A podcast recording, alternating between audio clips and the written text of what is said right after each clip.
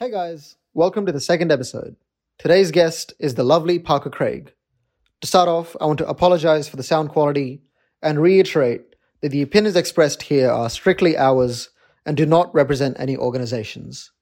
All right, that's it. Enjoy the show.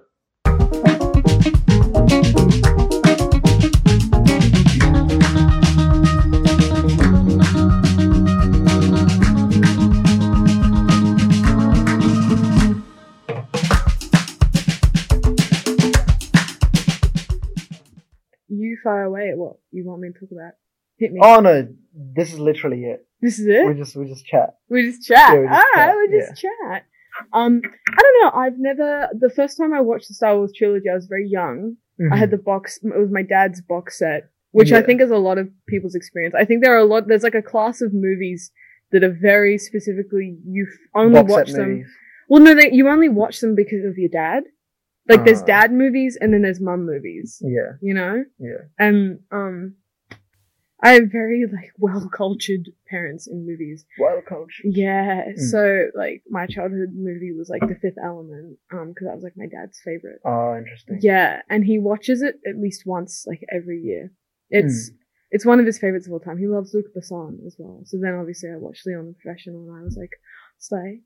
Um, yeah, Star Yeah. Wars Night. I don't know. Someone mentioned it, um, and I was like, actually, yeah, I wouldn't mind watching the original trilogy. I wouldn't touch the others, Mm. but I wouldn't mind the original trilogy. I'm just not like a sci-fi person though. Yeah, no, fair enough. Mm, Yeah, real quick.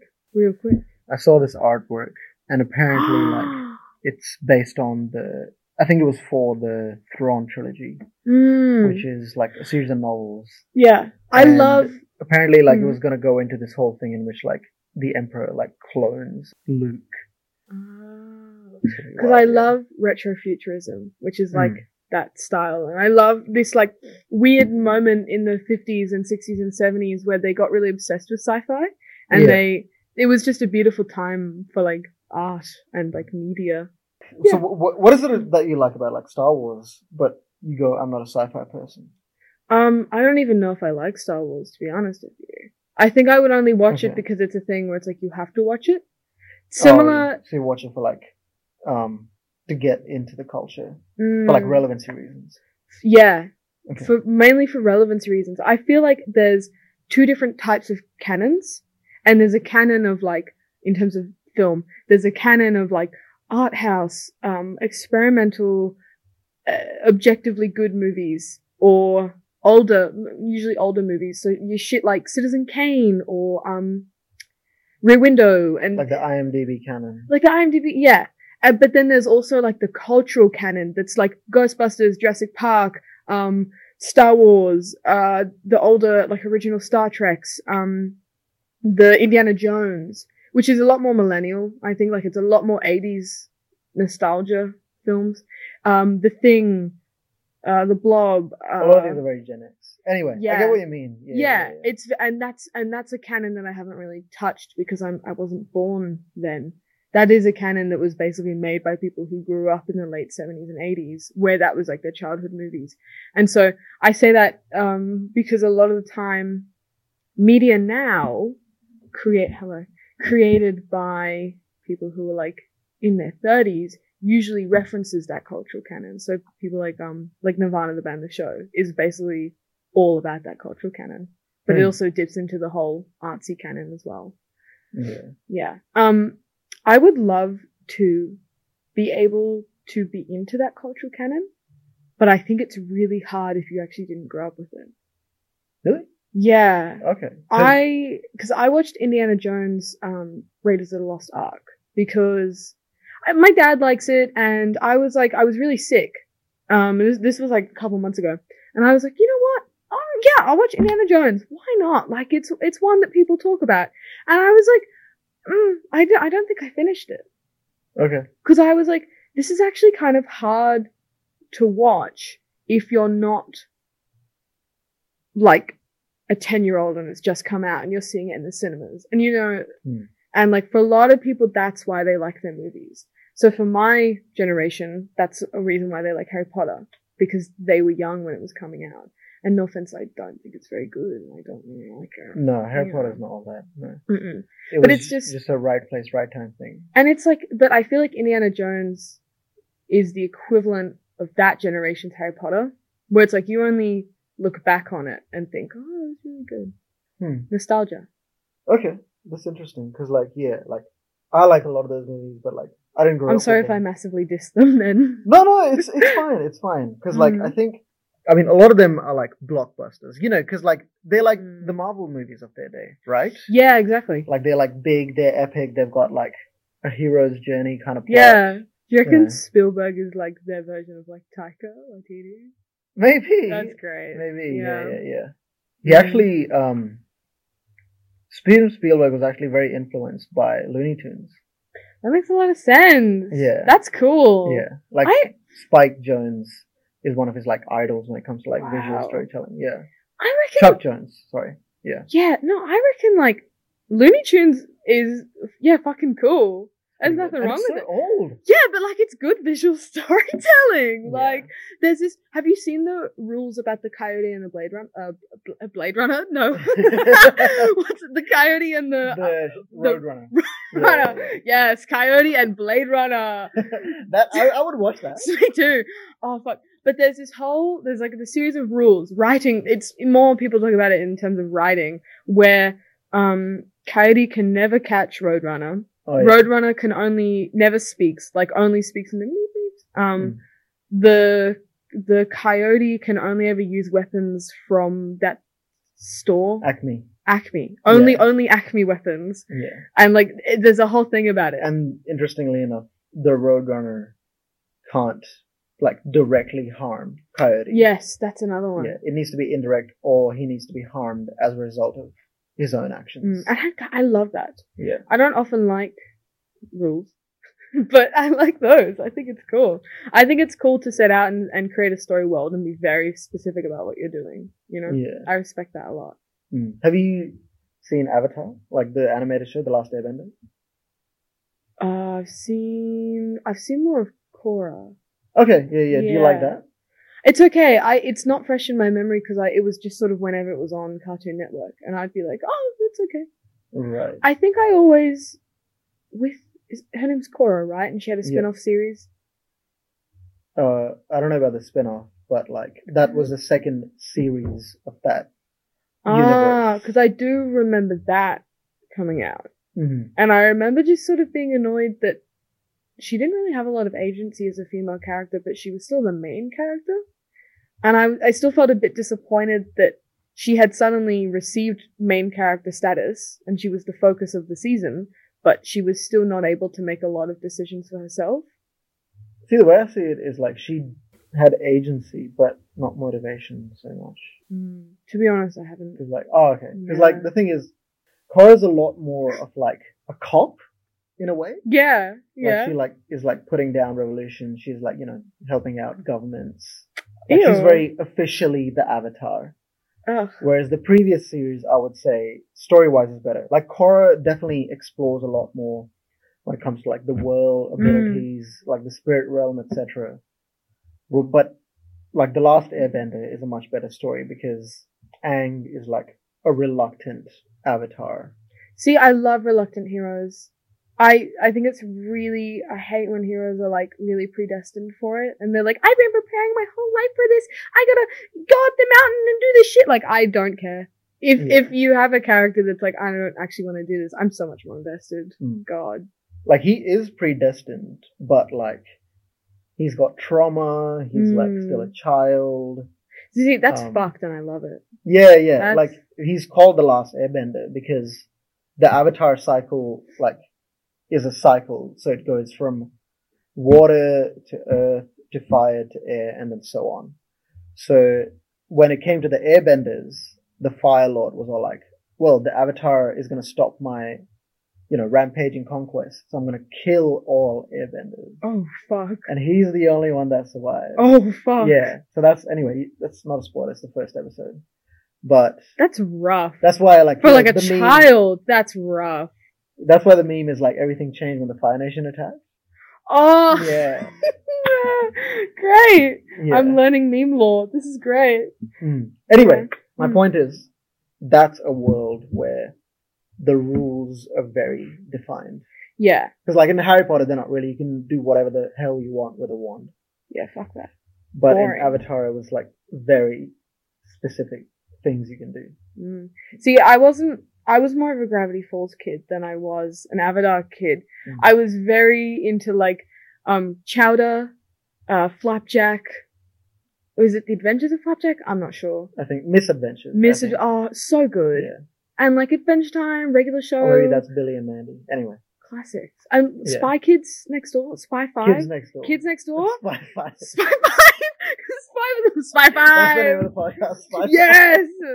Um, I, I, yeah, and like I was real. I, I still rewatch Gravity Falls sometimes. It's pretty good. I think it was it was the first TV show I watched as a kid and went, this is properly something I really really like. Yeah. You know, and a lot of the time as a kid, you grow up and you you borrow a lot from your parents' taste, or you borrow a lot from just whatever's on. But Mm. Gravity Falls was one of the first things I watched, and I like went out of my way to watch it and love it. I still love it. I don't care. It was a bit cringe. I, I I was a bit cringe, but um, We're all a bit cringe. yeah, Back we're in the all, day. We're, mean, all, still. we're all allowed a little bit of cringe from time to time. Yeah. Nothing wrong with that. But yeah, no, I get what you mean because it's it's a good show. Yeah, I and like mm. when I, I when I initially watched it, I just watched the first season. I was like, oh, cool, this is great. And then I watched the second season, yeah, and I was like, fuck. fuck. Yeah, recently it turned ten years old. Oh shit. That's fucked, right?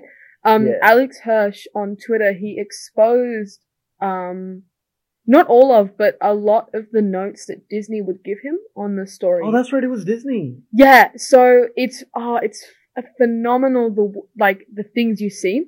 So he's showing all the notes he's given on scripts and things that are seen on screen, and a lot. And one of them was about um, you know, the two police officers that are gay, Blubs and the other guy. Yeah, They're they're gay, right? Yeah. It's pretty. It's like it's confirmed. definitely. Um, there's a moment in the show where they put their arms around each other, and one of the Disney notes is like, "This is this is too much. Get get rid of it." And Alex Hirsch was like, "They're friends. I'm keeping it in." And there are so many things, really basic things that they tried to get rid of, and Alex Hirsch had to fight to keep in. Mm. And I think I just I really want to see Alex Hirsch make a show where he has full reign. I yeah. really want to see it. Um, because he worked on Flapjack originally as well oh, with okay. um this guy who made Adventure Time Pen something or other. Pendleton Ward. Yes, Yeah. him, Pendleton Ward, Alex Hirsch, whoever went on to do Steven Universe. Oh, And- Rebecca Sugar. Yeah, Rebecca Sugar. Nice. All of them met through doing Misadventures of Flapjack. Nice. Yeah, and I think also the regular show people, but I'm not sure. Oh, okay. Fucking what's his name? Oh, I forgot. But it's a good time. yeah. Yeah. Yeah, yeah. Yeah, yeah. I think genuinely, I think animated shows are really underrated. Yes. Yeah. Yeah. I In in the West, especially, I would say. Mm. And if it's an animated show, it's like an Adult Swim animated show. Yeah. and it's like Adult Swim is fun. I like it, Mhm. but they're not doing. I don't know if you could make Tim and Eric awesome show great job like today, um, which is probably one of my favorite TV shows of all time. I've been rewatching a lot of it recently, so it's like it's really in my mind. yeah. But the more I watch it, I'm like, this just would not get made, I mean, in, especially in. Australia. No. It would like it would not come even close to being approved in Australia. If you pitched some of the shit that they did, like a lot of the time they didn't work on scripts, they didn't work professionally. Majority of it was improv. Mhm. You would just not get approved for funding in Australia. Unless you had a similar thing to like Aunty Donna, where they proved themselves. Not even they had to go to America to make it. Oh, So Aunt- what? yeah, so Aunty Donna's Big Old House of Fun was initially they pitched it to like ABC. They had a pilot with ABC and they didn't get picked up. They pitched it to Stan and then Stan like led them on for ages and then said actually no, pulled the plug. And the, the then they had to go to Netflix and literally they had to move to Los Angeles for six months to film it because America were the only people that would take it. Hmm. So, like, Australia is just not taking risks in film and especially not in comedy. And it makes me very, very sad. yeah. And Big Ol' House of Fun gets talked about as, like, people think that Aunty Donna are just these YouTubers that got a Netflix show. but don't realize that they've been doing theater live shows for ages. And part of the only reason they got their sh- they were able to get their show made, and especially in America, was because of their live shows that they did in Australia as well as America. Mm. So they built up this American audience, um, physically, as Mm. physical audiences. And like, I really admire that. Yeah. That's very, like, they're very much my personal heroes for that, you know? yeah.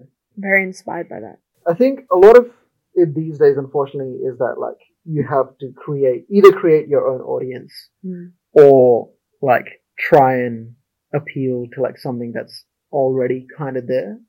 Yeah. And yeah, something like that, it'd be hard to pitch that for broadcast television. But you still have things like, you know, like yeah, Aunty Donna, for example, but also like the Eric Andre show, and, like, Mm. all these weird things. A lot of them, I guess, are in America.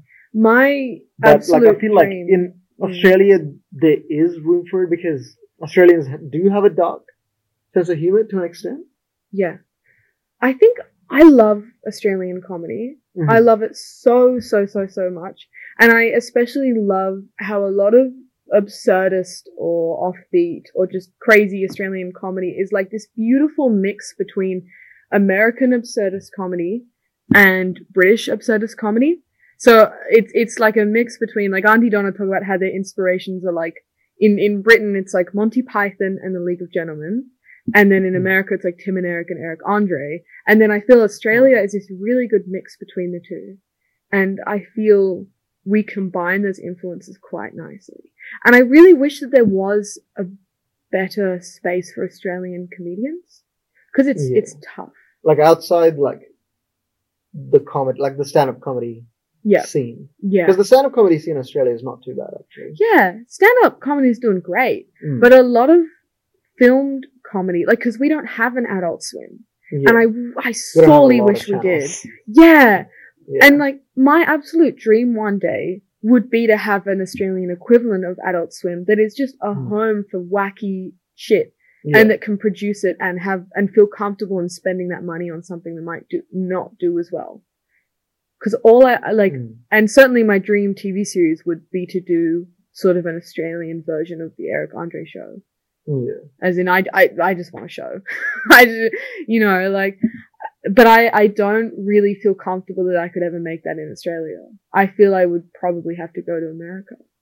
Yeah, I mean, like, see, we, we kind of discussed this stuff in our screen business class. Yeah, I don't Um, mean to bring screen, bring screen business into the podcast. I'm sorry. No, no, it's fine. Like, Hmm. it's, yeah, and our tutor gave us the impression that it is something that there is more room for today. Mm. Like, there's room, more room for like weird stuff, wacky stuff, like, you know, like more, I guess, representation, more non mainstream, whatever, white bread stories, etc. So I'd, I like to be hopeful about that kind of stuff. Hmm. I'm jealous of you then. Yeah, I admire that. but at the same time, like, it's hard to say when that's going to happen, you know? Yeah, I'm sort of waiting for some of the um 30 and 40 year olds to filter out a little bit because some of the 20 year olds coming into it now, quite good, Mm. quite good shit. Um, but I think my guiding philosophy a little bit recently has been the world makes no sense. Everything we do makes no sense. There's not a lot of meaning. So why should the things we make make sense? Um, which is a paraphrase from a quote somewhere. I don't have it. It could be from a movie. I think it is. I have no idea. But it's this whole thing of like, I think it, it's talked about in reference to David Lynch's work of like, the world Mhm. doesn't make sense, so why should we make art that makes sense? Yeah. And in the 19, late 1920s and 1930s, there was this group of Egyptian artists, the Egyptian Surrealists, and their catchphrase was long live degenerate art. And they had this real ethos about tearing down every single established rule around them and building it back up to not make sense. And to create things that were purely about expression and purely about saying to the world, ah, it's chaos. We Mm. need to make things that are chaos because we live in chaos. Yeah. And I, I really, really like that. I think these days the world makes less and less sense. but I feel like part of that is like I agree with you, but I feel like part of it is also that we don't have like you know people taking risks because a lot of the things that we experience these days are hard to say, are hard to articulate, are hard to accept. Mm. So I feel like while there is a need for having things that don't make sense, I think equally we need more stuff, which is like talking about like the difficult shit that's like hard to understand. That's like, Absolutely. you know, yeah, that doesn't make sense, Mm. but at the very least acknowledges it, you know. Yeah, I Yeah. think. Um. Okay, I, I could get bullied for this, but I'm gonna say quick, it. Sorry. Yeah, no, you go. To give an example, Yeah. have you seen Paris 13 District? Nope. Oh, okay. It's it's it's very interesting. It's about like modern romantic and sexual relationships Right. because like it addresses.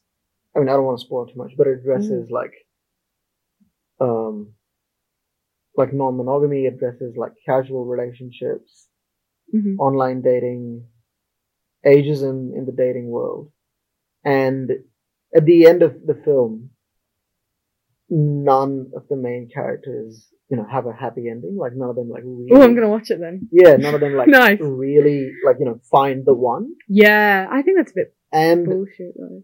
I think I think you have soulmates, but I don't think you ever have the one. yeah, and I I really like that movie because like that's that's a lot of what dating is. Like Hmm. it doesn't work out like ninety percent of the time. Like Exactly. it's like often people don't make sense. Relationships don't make sense. Yeah. And that really shows that because like when you watch the film, you're like, I don't get what they're doing, but I agree. yeah, yeah, yeah, yeah. Yeah. And I think we need a place. I was thinking earlier today about how movies, movies, TV, but media and art in general is so spectacular and special and magical because it has this power to tap into the subconscious that we aren't ever aware of. We watch a movie and we come away knowing a, a good movie. We come away knowing the main character inside out. We feel like we've been on the same journey as them and we can leave a cinema and feel like we know someone who was totally invented, someone who is speaking words written by someone else, and we feel like we've lived their life. I think that's insanely special. And a lot of the time when it's done visually and it just taps into a little part of your brain that is speaking that language, that's so special. Mm. And I think that's truly one of the most incredible things in the whole world. And I think a lot about the, um, the cinematography of Robby Müller, who did, he did a lot of, um, Wim Wenders movies and Jim Jarmusch movies. And specifically in Paris, Texas, he has this beautiful control over color. I do not know how he does it. And frankly, I don't want to hear him talk about it because I feel as soon as you start talking about craft, you ruin it. He Mm. just can tap into a subconscious part of your brain to have that feeling. And it is insane. And as soon as you become aware of it, you are, you're just like, wow, you're in awe of how you can control a space and a frame and a plane to just do that to someone. yeah. That's incredible. Yeah. I'm reading this book by Tarkovsky and like he talks a lot Mm. about trying to use film as a medium in and of itself. Yeah, Cause like, you know, obviously he's being like wanky about it, but he's all like, it's Tarkovsky. whatever, yeah, whatever you've learned from like photography, useless. From novels, don't, don't bring it in. Theater, don't bring it into film. Don't do it. He Don't can't do it. theater. yeah, yeah, Oh, no, he, he does. Tarkovsky. He does. Wow. He's like, okay, sure, maybe it'll help you understand film better. Hmm. but you need to see film in an it's uh, in and of itself. Yeah. Like you need to see film as like its own medium. You shouldn't bring rules and conventions and all these things from other art forms into it. See, that's really interesting. Yeah. Because last year, I made a short film. Um, it was technically for like my year 12 major work, um, for English Extension 2. Don't recommend doing that, by the way, listeners at home, unless you have a really clear idea of what you actually want to make. Yeah, if we somehow get a non R18 rating for this, don't do it. um, yeah, any, un, any, yeah. Uh, and I was, Youngins. Mm, all the youngins of the world heed this message. I was a bit silly about it, uh, but basically, the short film I was making was essentially a theatre piece. I had adapted the film from a play I had written uh, in like year nine. So my references for the filmmaking were people like Brecht. And I was like, oh, it's like a Brechtian film. And my teachers had to be like, stop referencing theatre this is a film. And I was like, no, it's Brecht though. like, and I, and I feel that you can definitely transpose those fields of knowledge into film. And especially people like Meyerhold, uh, another theater practitioner, a Russian, um, a lot of his theater work is very applicable to film. And he worked with, um, God, I've forgotten it, but he, I've forgotten it. yeah.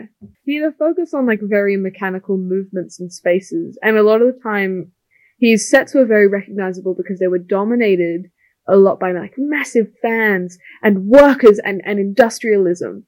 And a lot of that is still seen in film today, especially it was very like noir, in my opinion. Uh, there's a specific film I'm thinking of that I can't remember the name that has a lot of massive fans and a lot of dark shadows and very harsh lines and harsh movements. And that's all Meyerhold. And a lot of Brecht with breaking the fourth wall and reminding people that they are watching a performance, reminding people that they are observers to actors and that they are on a stage, I feel is also very important to film. Hmm. And I do love the intersection of theatre and film. I don't want to keep them separate. no, fair enough. Yeah, I want them to be together and have little theatre film babies, you know? Yeah, no, that's that's completely fair. Yeah, so fuck Tarkovsky. No, I'm sorry. Love you, Tarkovsky. Um, Tarkovsky, if you're listening to this, um, please don't unsubscribe. nice, nice. No. Um, Like there is there is like intersections between like Hmm. all these different disciplines, and that's part of why I love film. hmm, Like you know, like as much as I would love to be like just a writer or just like a musician or whatever, I just love that there's so many like things. things you can like adjust in a Yes. film, and like the effect changes dramatically, It is fantastic. and like it's like a you know it feeds in on itself. you know what, harking back to the chaos and the things that don't make sense discussion, I recently uh, was on YouTube, as you do, and one of the recommended videos was a scene from Pulp Fiction. And I'm gonna get a lot of flack for this. I don't want to get bullied for this, but I did watch Pulp Fiction at 14 and was like, oh my god, cinema! Right? Everyone does that at 14 and or 13. They watch a Tarantino movie and they're like, oh, I'm so cool. That was my experience with Pulp Fiction. And I was rewatching the scene and I was like, what if I like this?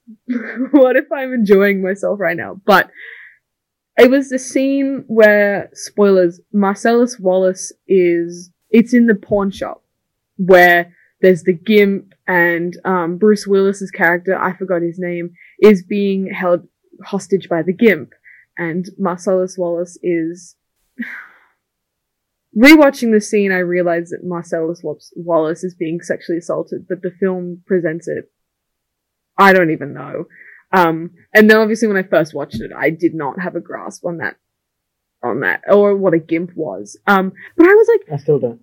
no, will we ever know what a gimp is? Um, but like, I was like, objectively, this doesn't make sense. Objectively, this is unrealistic, and this is this is surreal. But the way Tarantino kind of makes movies is that he makes very believable worlds, which is so for a film podcast. That's like the worst thing I could say, right? I oh, can't. there's worse things, but Yeah. Thank you. Um, no, but um, genuinely, he does understand realism quite well, and I think that is because he's from an acting Mm. background and because he was never formally trained in writing, and he just Yeah. did writing because he loved it. I think a lot of a very big reason as to why movies nowadays, especially big blockbusters, are shit, is because it's writers who are trained very formally and very commercially in what writing is. And I think I really reject that. And in fact, like, I really love the idea of never actually going to school to learn how to write or screenwriting or playwriting. Yeah. And a lot of writers do say, don't learn, just write. I mean, I think a lot of it is pressures, not so much like formal education. Because formal education can help to an extent, Yeah. I reckon. But I think a lot of it is like the pressure to do, you know, like say if you need work and like, you know, neighbors or home and home and away calls up, are you gonna say no? Not, not really. Nah, I, I'd say yes to neighbors. Yeah, exactly. Neighbors, hey, uh, do you need someone in the writing room? Hello. But no, I, I do get what you mean because like, okay, on Tarantino, I'll say this. Ooh, My hot go. take is I think he's the closest thing we've had to like, you know, French New Wave, like all these things. Like he's the only, he's like one of the very few like critic creators we've had That's really true. in our time. Like he's a, a lot of a lot of what he does. But the thing is, Wait, but funnily enough, funnily enough, it's interesting because of the lack of film knowledge Mm. a lot of people have. That's why he became so mainstream. Because Oh, like, absolutely. people looked at his stuff and they were like, "Oh my god, Pulp Fiction, this is great." Yeah, and they Kill see Bill, this is great. But what he's done is essentially just take from the old guys. Yeah. yeah. But because people don't recognize it, they see like what he's done as amazing, which is in a way opposite to what the French New Wave did. Yeah, I, Which was I all about subverting. yeah, because obviously when I was like 14 and I watched Pulp Fiction and I watched the dance scene between um Mia Wallace and uh, John Travolta's character, and I was like, "Oh, that's so cool! Wow, it's from Eight and a Half. The whole dance is just stolen from Fellini." Mm. And it's because mainstream American audiences just have not seen Eight and a Half. I think And they haven't seen, today. yeah, Yeah. true. But they just haven't seen his inspirations or his, um, just what he takes from. Yeah. So they just think that he's wholly original. The, th- the, pr- the issue is, I think, for me, my personal ethical and moral dilemma is that I do respect Tarantino's opinions on film. And I partially respect him as a filmmaker. Oh, no, no. partially. Yeah, he's a good filmmaker. I'm not denying that. Yeah, and it's like it's almost unfortunate that he's a good filmmaker. It's almost I'm always I'm sometimes when I watch his shit, I'm almost like, oh god, I wish I hated this. I mean, I'm not saying there's like no originality to him. Obviously, There's- there's, a lot of criticism. You can There's a make of the lot more I would rather watch. That you know, like if I'm having a night in, I don't think, ooh, time to put on um the Hateful Eight. Whatever. Funny you say the movie that's most like theater. Is it? Oh, you haven't seen it? Mm-mm. It's all in like one room. Shut up. The majority of it. Yeah. No, that means I'll end up liking it. That's He- terrible. Yeah, he wrote it. He wrote it as a kind of like a testing the waters to see if he can write a play, Oh. essentially. Oh, wow. Yeah. So like um like a bit like Rope, Alfred it. Hitchcock. But yeah, Oh, fantastic. Well, that is adapted from a play, and it's it's my favorite Hitchcock personally. nice. It is quite literally the most tense film you might ever see. It's all set in one room. These two little twinks murder their friend. Aw. I'm gonna call them little twinks Cute. because oh my god, they're it's so homoerotic. Nice. It is this film that is cited so much as like pinnacle of unspoken gayness. Whoa. Um, That's a big claim. it, you watch Bigger than Gravity Falls? Yeah. yeah. Go and watch it and report back to me and be like, that's the gayest shit I've ever seen because wow. Um, they, these two guys kill their friend. Just, I think they do it just, they t- basically, Oh, spoilers. oh, it's like opening scene, man. Come on. Oh, Yeah, okay. yeah. No spoilers. Take it. I take that back. Within the spoilers. um, and they put his body in a suitcase and they host a dinner party with all of the guy's friends and family and they set up the dinner table on this suitcase. So his mother eats over her dead son's body and doesn't realize. And Does it's Rocky fantastic. Rocky Horror? Yeah. Is that meant to be a reference to that? What do you mean? Because you know how like Which they scene in all. Oh, they eat. Yeah. Is that meant to be? Oh, anyway. Maybe. I've never thought about that. Hmm. I don't know. It's just a good way to get rid of a body, to eat it. It's like, you know, the short story where the woman murders her husband with the bit of lamb, Yeah, it's ringing a bell. and then Yeah. she feeds the police the, the lamb, so she gets rid of the murder weapon effectively.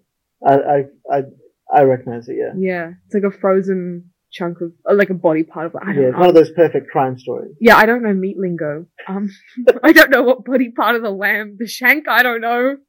I, I gotta get up to date with my meat lingo. Um, Ugh.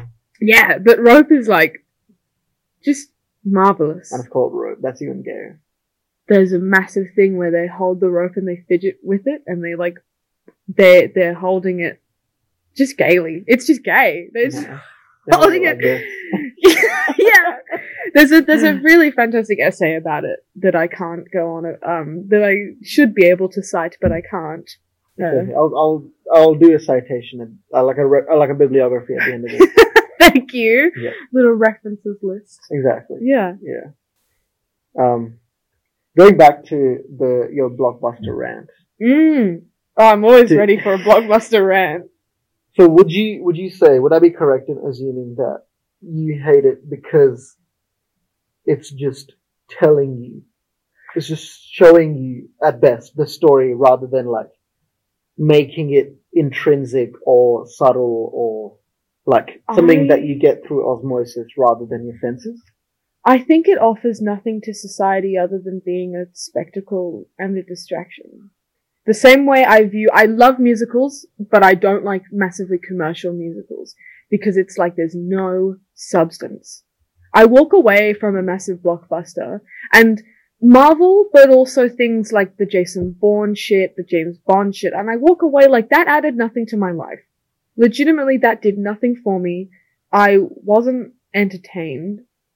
I wasn't there, and partially it's because of you know the um, who said it the Scorsese quote of being like Marvel movies aren't art, and I've like yeah I agree. I don't really think that they offer much to society other than frivolous entertainment. And if you enjoy it, that's completely okay, and you're allowed to. We all enjoy shitty things, and I think as long as you're aware that they're a bit shit, cool.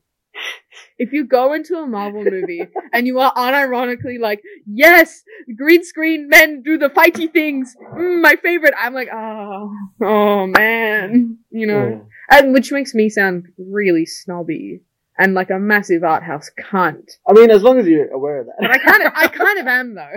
like, yeah. I feel like, God, I've been such a snob in, like, specifically in class. I don't know who's gonna listen to this. But yeah, Mm. no, and I feel really bad because I'm like, I'm terrible because I will rock up to my class, like the, um, screen analysis seminar, reflection, whatever. yeah. We'll make our personal canons and someone will put Interstellar on the canon list and I will audibly go, oh, Yeah. Have you seen it? yeah. Okay. I, was- I was like, this is terrible. I don't care. like, Oh. Frankly, my I think my biggest issue with big blockbuster thing, blockbuster things is that I do not care. I don't have an emotional investment Hmm. in the in the James Bonds and the Jason Bournes of the world because I'm literally like, you're just a cunt. Yeah. Same with Okay. my sort of feelings on Batman, like superhero things. Uh huh. Batman's that are taken very seriously. Um, Yeah. obviously the campy, the camp superhero shit I, I fucking love, like 70s Batman. Fucking great. But the, the things like Dark Knight, and it's just like, it's not that deep. It's a, it's a guy in a fucking cape, and you're trying to make this a serious movie? No, no. Hmm. because It's, yeah.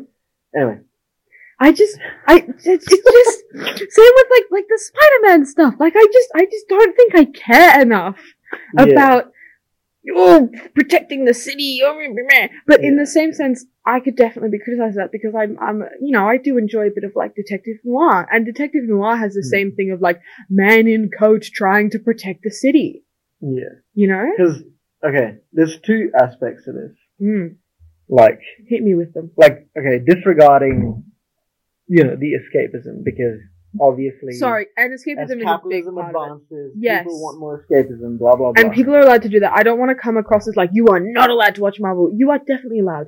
I have watched shitty movies just Yeah. because I want escapism, because I want like joy. And Yeah. every, everyone is allowed to do that. And I don't want to come across as being like a massive hater. Even though I am. but it's just not your taste, right? Yeah. And I think other people are allowed to, but I also think you have to have balance. Because, like, the other thing, the other aspect of that is these days, for better or worse, you don't have that many films that, like, properly, in a nuanced way, engage in a conversation within the culture, Yeah. right? Like whether Yeah. it's like political, whether it's about like social things, whether it's, you know, philosophical, introspective, whatever you want to call it. You don't get a lot of films that, We don't Like have that Spike. Lee. Yeah, Yeah. like you do get films like that now and then. Like, I don't know, there's, Sorry to bother you. sorry to bother you, but Yeah. also like in Australia, like there's a lot, so many like indigenous films and TV shows Mm. that are great. Like, you know, like Shout in my out, blood like-. Yeah, like Bunya Productions, who are like a very cool production company for doing like very female led, primarily First Nations led projects. They, I think they're part of doing Mystery Road, but they, they focus on like primarily First Nation crew, cast, stories, that sort of thing. Yeah, but like the thing is, unfortunately, when that happens, people do enjoy things that like are good, right? Like it, that are that are sorry, good in the sense that like the production is good. Because I feel like the Mm. way you feel about blockbusters is how I feel about sport.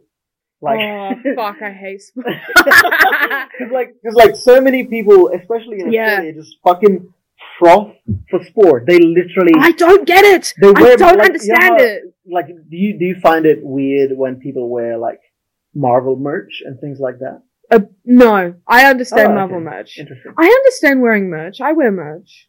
I love merch. I, I don't get it- sport merch. Yeah, exactly. I don't, Don't- fucking get that. Like, Oh, I, I oh. get, you know, why people enjoy it. It's like thrilling. You know, you Mm. feel like you're on a side. You want your side to win. Yeah. When your side wins, it's like a celebration. It's a spectacle.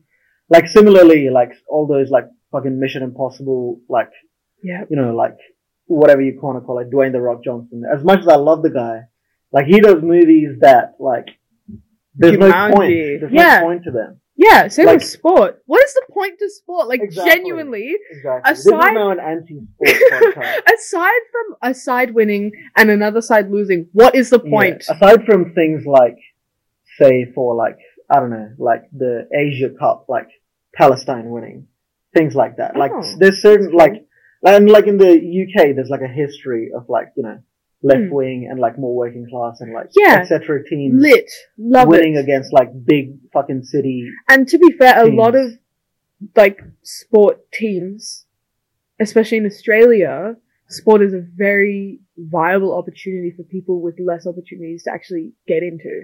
Yeah. And like, but I think for fans, sport fans perplex me. And it's really funny how like a sport fan, right? You know, your average jock Mhm. could watch Blue Velvet by David Lynch and come away from it and be like, what the fuck was that? I would watch an NRL game and come away from it and be like, what the fuck just happened? yeah. I Yeah. cannot, I can't understand footy, Yeah. cannot understand soccer. The fuck is soccer, right? But I can understand a David Lynch movie. Yeah. And I think it's really interesting that there, I, yeah, the separation between nerd and jock, man. I think, like, yeah, like a lot of, yeah, because you mentioned Marvel movies, like, a lot of them are like that. Like, they're just like, you know, like, It's like the watching hero sport. comes out of, like, you know, like a normal life to, like, embrace their destiny. They defeat the villain, you Oh, know, they save the world. Woo! and- I didn't see that one coming. Yeah, and, like, a lot of that is just that, like, formula. Oh, But they win? No way. Didn't expect that. But- A lot of Marvel movies, because I like a lot of Marvel movies, fair enough. are actually, like, quite good. Look, like, they're they're, quite engaging. they are very engaging, and Yeah. I'm not. I'm not gonna um diss that. And a lot of the time, they can be quite well made, but I don't think they can be like well crafted as Okay. a as a legitimate story and as a legitimate emotional investment. It's no bicycle thieves. Which ones have you seen?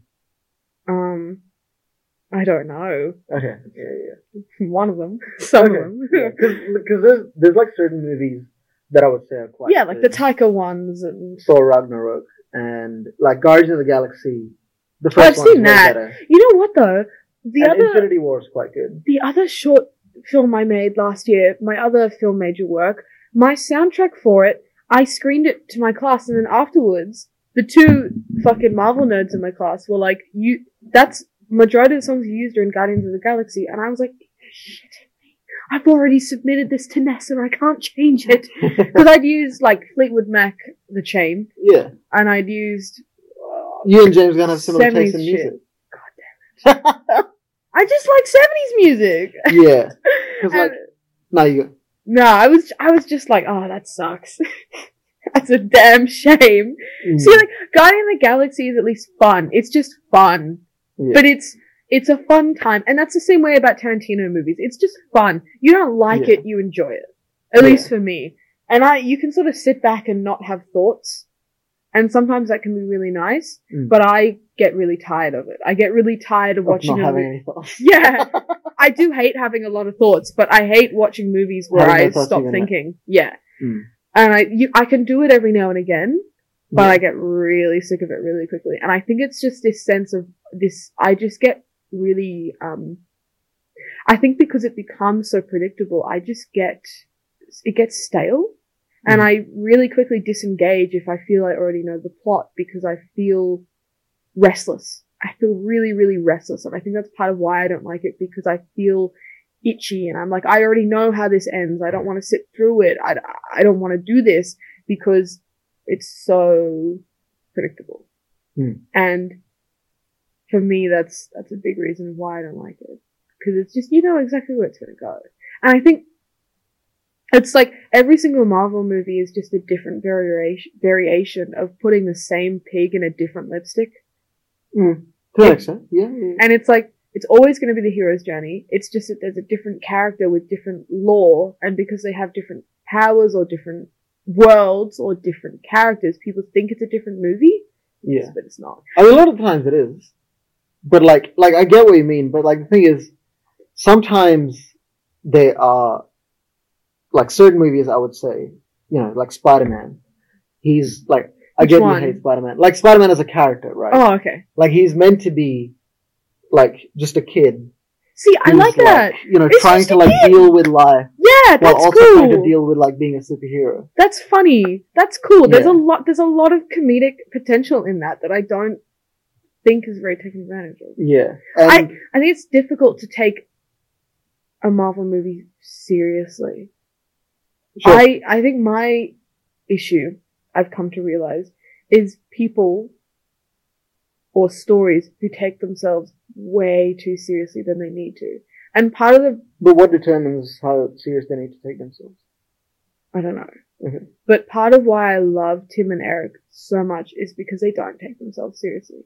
They Mhm. understand that what they're doing doesn't make sense and it, it doesn't need to. And Yeah. that, like, nothing matters and we're all gonna As long as die. funny.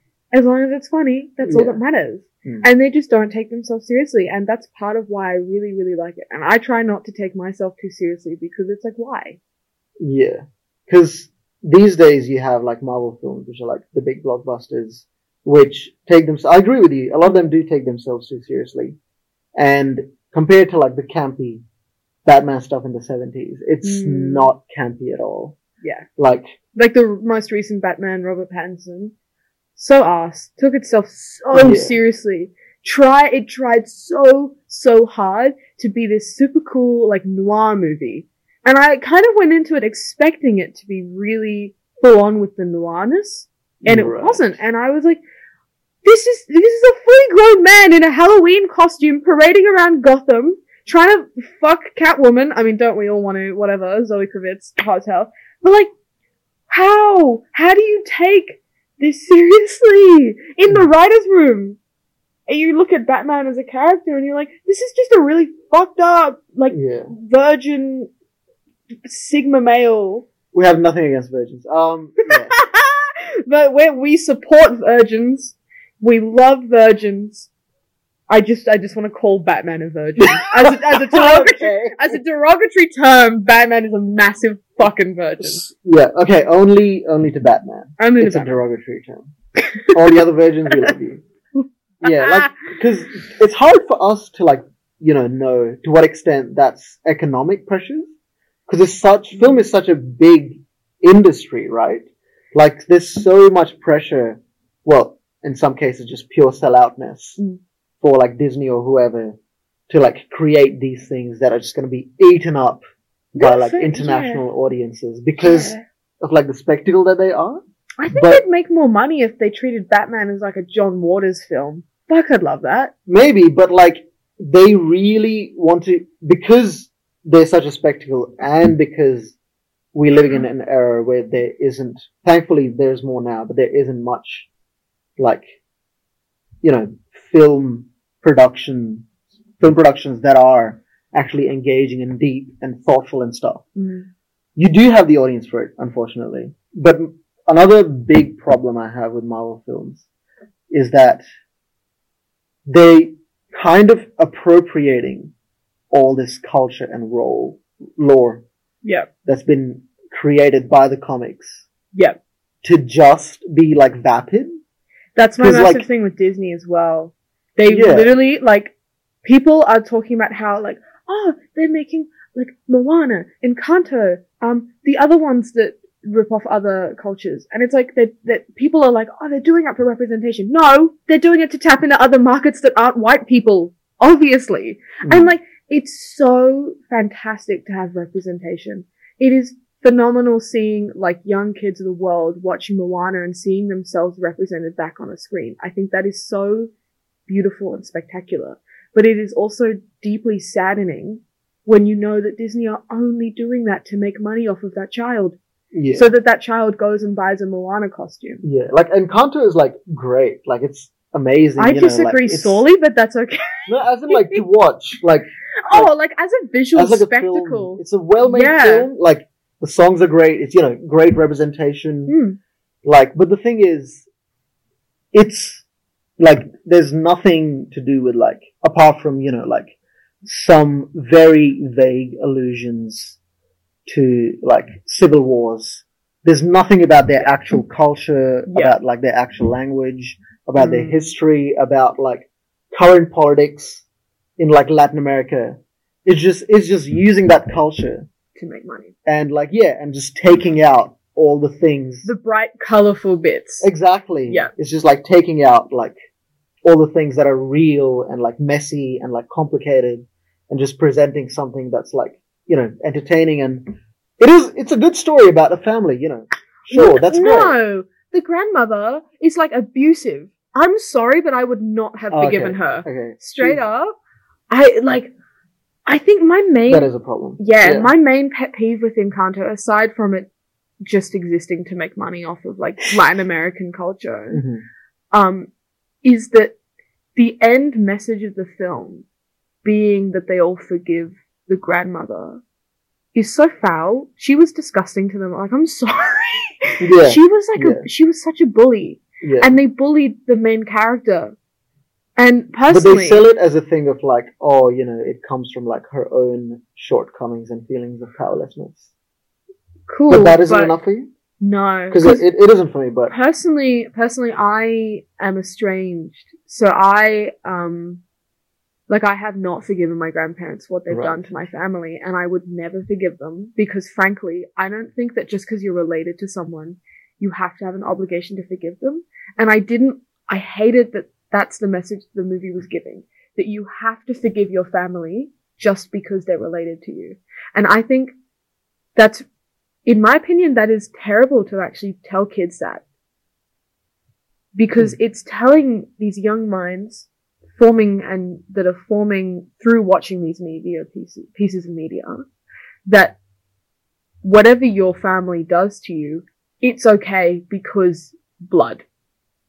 Mm. And that saying of, what is it? Blood is thicker than water? Love yeah, it? which is something? actually not the original saying. Yeah, but that, I think that's genuinely very toxic, and I think mm, it means that kids grow up accepting any forms of abuse or manipulation Hmm. because because they might think back to Encanto and be like, oh well, no, they all forgave each other in that. yeah, I mean, it's it's I don't know if it's that deep. yeah, it's it's- obviously, no, it, it yeah. is to an extent, and like obviously you're like exaggerating because like like a lot of the ending is the fact that the grandma forgi- forgives and like Mm. accepts. I think it's Mirabel. Oh, Yeah. obviously it's non-excusable, and obviously she doesn't like But also the fact that you know that atone or like it doesn't undo what she did. yeah, and I I don't know how to I don't know what she could But that's how they're like up to them. selling it. Yeah, but obviously their entire treatment of Bruno, the is so sad. I felt like I felt genuinely really heartbroken seeing this character who literally he just did what they told him to do. That's literally his ability. Yeah, like they said to him, "Okay, predict my future." He said, "Okay, here it is," and they Yeah. said, "Fuck you! Get the fuck out!" And he had to go and like be completely separated from from them from them for years, Yeah. and it's trapped in literally the walls Yeah, of the house in a the wall. depressive rut. Yeah. That is so sad. Yeah. That is hor like horrifyingly sad. Yeah. And As a narrative device, great. yeah, But it's like a me- social message. terrible. And it's just like I don't. It just I that really perturbed me. It really got under my skin. Hmm. And after I'd watched it, I was like. I, I saw it with a group of people and I was like, why do you guys not see issue with this? And they're like, Parker, it's a Disney movie. Like, calm down. It's not that deep. And I was like, yeah, but that's fucked. Mm. I, I like, and I know I'm definitely taking it too seriously, and Yeah. partially I am taking it too seriously because I'm a film student, you know. Like, yeah, I mean, I'm sure like freaking Hitchcock and like. I know, wonder what like, Hitchcock would think of Encanto. and like all these directors and filmmakers, whatever. I'm sure they had like problematic messages, They do. but I think they, They didn't do, have the yeah. scale and like the magnitude of audience that Disney does. the thing is with Hitchcock and, and Godard, Godard, sorry, their problematic messages are just on women. Like they're just like it's it's more. You can objectify and be really mean to your girlfriend, but she'll probably end up forgiving you because you're a man, and the woman has to forgive the man. That's that's my only thing Yeah, with them. that's just men. More, man. more so, more so, more so, Jean, more so, Johnny boy. Yeah, I mean, Hitchcock was very unapologetic about how fucked up he was. so we can't Yeah. really, really blame him for Mm, trying to, trying to sneak those messages in, I guess. yeah. I've been listening to a lot of Radiohead recently. Make of that what you will. And I, at the same time when I was younger, I'd listen to Radiohead and I'd also listen to Jonny Greenwood and the soundtracks and be like, fuck, this Jonny guy's good.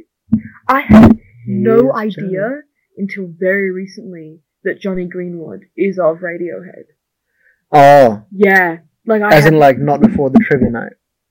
No, um, I knew before the trivia night. Oh, okay. That's, I, I don't know. I think I only found out like beginning of this year, and I was like, what? The guy, Hmm. the Jonny Greenwood guy, whose soundtracks I listen to all the time, is the is the guitarist of Radiohead. Are you serious? And I, it it's really it's really insane to me. And I was like, that explains why Radiohead makes such good music. Like why the music is so good, but also insane how good Jonny Greenwood is. Fuck, that guy knows how to put together music. Jeez, Yeah, yeah. God. And another thing I found out like last week is that um, Jarvis Cocker did some of the songs from the French Dispatch. No clue. Oh. He did. He did this Who's he? Jarvis Cocker is the frontman of Pulp. Paul. Fucking Yeah, yeah, yeah. love, and I've been listening to this album Pulp are pretty good. non-stop. Chansons d'Ennui Tip-Top, which is a companion album to the French Dispatch, and I had Aw. no idea. That's great. And so the song so you cute. hear in the sound, the like the trailer, Yeah. is Jarvis Cocker, Nice. and I always thought it was just a French singer. yeah, nice. And then I listened to the Jarvis Cocker album and was like, "What? It's Hmm. Jarvis!" I thought it was an actual French guy, but no, it's just fucking British dude from Hmm. Pulp. I, I, yeah, I do love the intersection of music and film because Jarvis Cocker did originally go to university and study film. Yeah, that's Hmm. wild. But um, I was also looking at. I've just been very been listening to a lot of Pulp recently. Mhm. I Pulp is a band that really got me through high school. Like I was really obsessed with them, um, and I'm sort of back into that. Uh, yeah, and their song "Do You Remember the First Time," which plays in the background of the pub scene in The World's End. Fun fact: The remember- World's End. The World's final End. film of the Cornetto trilogy. Yes, The World's End. Wright. If you, The best one of the Cornetto, in my opinion. What? Yeah. What's your favorite from the Cornetto trilogy? Don't say Hot Fuzz. You're gonna fucking say Hot Fuzz, aren't you? Uh, like it used to be Hot Fuzz. Not gonna lie, but it's Shaun. Really? Shaun's pretty good. World's End is like top. That's so interesting. I I dislike the ending. That's like the prologue thing. That what ending? the the very the prologue at the Spoilers, end. by the way. What? The one where the entire world is over and and and Um, Oh yeah, and Gary- like a post-apocalyptic. Thing. yeah, and Gary. yeah, that's weird. That was that was unnecessary. They could have just It was very. ended it. I didn't like it. Yeah. Oh, it's the twenty second of June. Today is literally the day where Gary King and his crew do the Golden Mile. Twenty second Nice. of June is Golden Mile Day, which is fantastic. Just. Spoilers though, by the way. Yeah. Yeah. Nice. Uh, I didn't like that, but Okay. the rest of the movie is it's my favorite from the Cornetto trilogy. Interesting. It's Damn. for me top three is like World's End, Hot Fuzz, and then Shaun of the Dead.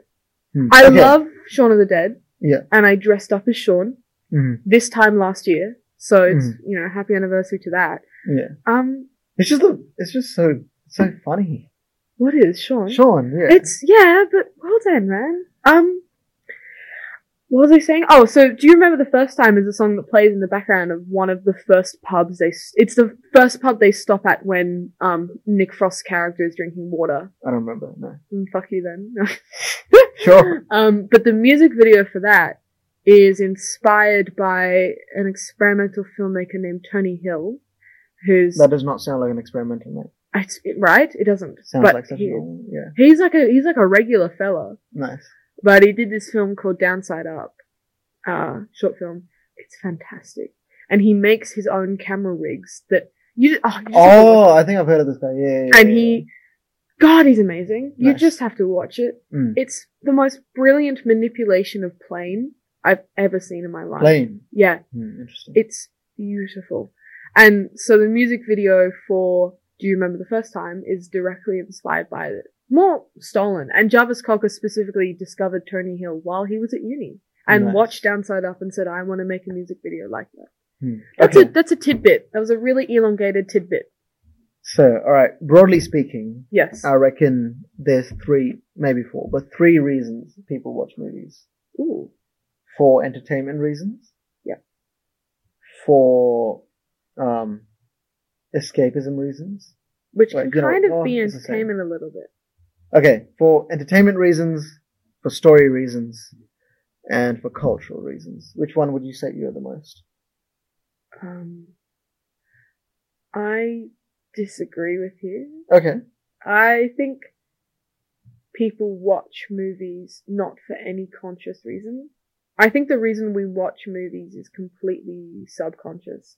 Oh, I'm not saying like people Mm. intend to be like, ooh, instead of a novel, maybe I'd rather watch a movie. Hmm. But like, I think I watch films because I like them. I just really love film. And I think mhm. if you like, if you look at my Letterboxd, like I really struggle to give anything below. If I hate something, I will give it. I will one be star. yeah, I'll be very, I can be very, I can very quickly become harsh, but a majority of the So time, Captain America is one star. no, wow, less. Oh, cute. As long as it goes. Yeah, zero. Fuck that Can guy. you give zero? You can't. It's frustrating. Huh, Well, you can give it like nothing, and then you can just do it anyway. Anyways, um, a lot of my reviews are like four, four to five stars because I just, I really fucking like film. And a lot of the Hmm. time, I will watch anything and everything, and I will probably end up Everywhere all enjoying at once. Sorry. and I just, a good majority of the time, I do really like things. Uh, I think that's also because I tend to pick movies that I know I'll like. There have been movies where I've watched where I've been like, I, fuck this. Mid. Hmm. So Oh. you rewatch films a lot? Um, not a lot. Not recently. I think I'm ve- the one movie I really want to rewatch right now is Sexy Beast. Um, Sexy Beast. It's the same director who did Under the Skin, and I didn't know that. Oh. And I Hmm. love Sexy Beast. It is one of my favorites of all time. I just haven't rewatched it recently enough to really assertively say that. But God, it's good. Mm. I watched it. That was one I watched. I think like 15, Mhm. and I didn't properly get at the time. But I think when I rewatch it now, I'll be like, yeah, because there's a lot of things. Oh, God, it's good. God. Yeah. Nice. I try I'll not to rewatch. on my Letterboxd watch list. Mm. Guys, if you don't have Letterboxd, get Letterboxd. Yeah, Um, follow and- me, and us, Miso yeah. Parker. Follow I me at movie watching. I just I try really hard not to rewatch. I sometimes if I catch myself being like, "Oh, I'll rewatch it," I'll be like, "No, I have to be watching new things right now." Um, Hmm. so when I, generally speaking, I don't adhere to any genre that I really love hmm or any time period that I really love because I really like all of it. I don't Hmm. love some of the 2000s stuff. I don't love some of the newer stuff. Obviously. right, yeah, yeah. Oh, back to the wait, really quickly back to the Marvel discussion. I had a thought about how I was thinking about how sad it is that uh a lot of the movies being made now just don't get enough of a commercial recognition or they don't get enough of a release in commercial theaters. And and then I was thinking about how crazy it is that like back in when Hitchcock was active, going to the cinema to watch Rear Window was very normal. You, now that isn't, Hmm. and because we don't have our equivalent of like a Rear Window to go to see. Like when you go to the cinema, you're Mhm. watching very commercial blockbuster things. Yeah. And I was thinking about how Triangle of Sadness, the this year's um, Palme d'Or winner, doesn't have a commercial release in cinemas. Doesn't have like a long-standing one, good solid couple of weeks in a Dendy Yeah, yeah. or no, in like an, in in an events. Mm. And I'm just thinking about how like in like pre Marvel that was the norm for a Palme d'Or winner to stay in the cinema for a couple of weeks Hmm. or at least a week. And now, in my opinion, because of Marvel that and because of a lot bigger commercial movies, that doesn't happen as much. Yeah. Like movie marketing has So sad. changed the industry so much because Oh, like God, whenever like I mean like even my parents, but like whenever I would like watch old movies hmm or like hear like my like parents' generation, like my aunts and uncles talk about it, or like when you like I don't know when you consume culture from before the two thousands, Mm. people talked about movies a lot more. Yeah. Like when people would list like things about their date that they liked, they'd be like, yeah, they were funny, you know, like they like were like generous, they liked and understood and got movies, Yeah. things like that. Yeah, yeah. But these days, you know, like movie appreciation isn't like a quality yeah. that like you even see represented that much. No, literally, people are like, "What's your type? What do you look for in a partner?" And all the time, I'm always like, "Oh, I don't have a type. My fucking type is if you like movies. Yeah. like Yeah. I could not at all imagine being with or being someone who doesn't, who isn't as crazy about film. Like there's I can't remember the name, like- but like there's this um really nice Bollywood film in which Recent you know how like like or old? uh it's not that old, it's like nineties. Oh, nice. But you know how like in like a classic romance they're not gonna like each other at the start and then like in this Oh. one scene after that point they start like liking each other lovers? whatever. Yeah, nice. It's not enemies to lovers per se, it's just like you know Mild like dislike. romance Yeah. develops. Yeah. It's like a it's an unlikely romance. Mm. Um and the scene in which they yeah like start developing feelings for each other Mm. is like this discussion about a film and like the woman changes his mind Oh, that's film. lovely. Oh Yeah. God, that's nice. mm. and you don't really get scenes like that anymore Yes. See, like, honestly, I do genuinely really think that Marvel and big commercial blockbuster films are killing cinema and killing cinema appreciation because they're becoming the norm of entertainment. When back in the day, the norm of entertainment was it had a lot of variety. You had your Hmm. Casablanca and you had your Rear Window. You know, you Yeah. had sorry, those are two different time periods. very I'm really bad with dates, but I know what's Casab- today Hmm, Twenty seconds. the golden mile day Yeah, exactly. Yeah. Because Casablanca's twenty and Rear Window's forties, forties or fifties. one of those Oh, great.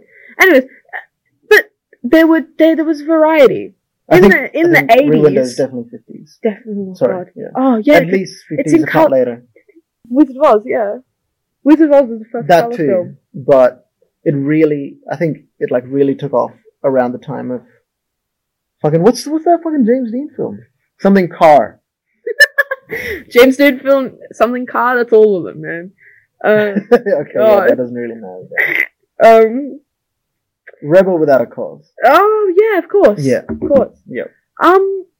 But- which was Yeah, but like 50s. in say like the early eighties, you know, there was such a good variety of quality, and you could go to a cinema and you could watch some vastly different things. like things. indiana jones Yeah, yeah. well, you had Indiana Jones, but you also had like Blue Velvet. You Mm. also just had good shit mixed in. yeah Now, when you go to a cinema, it's so saturated with only commercial things. And that's why I try very, like, obviously I'm trying very hard to support, like, the Ritz and the Golden Age. Mm. Hashtag shout out. But it's expensive and, you know, the Valhalla cinema, rest in peace, Rest in peace. the most beautiful cinema I've only ever heard of in stories from my parents and my It's friends' literally parents. mythological. It legitimately is like it is. It, it's be- it's like a household name of something I will never see. Um, and their tickets were like four bucks for a double feature of like Solaris and Koyaanisqatsi, nice. or a double feature of like Rear Window and Dial M for Murder, and that was a classic night in. Mm.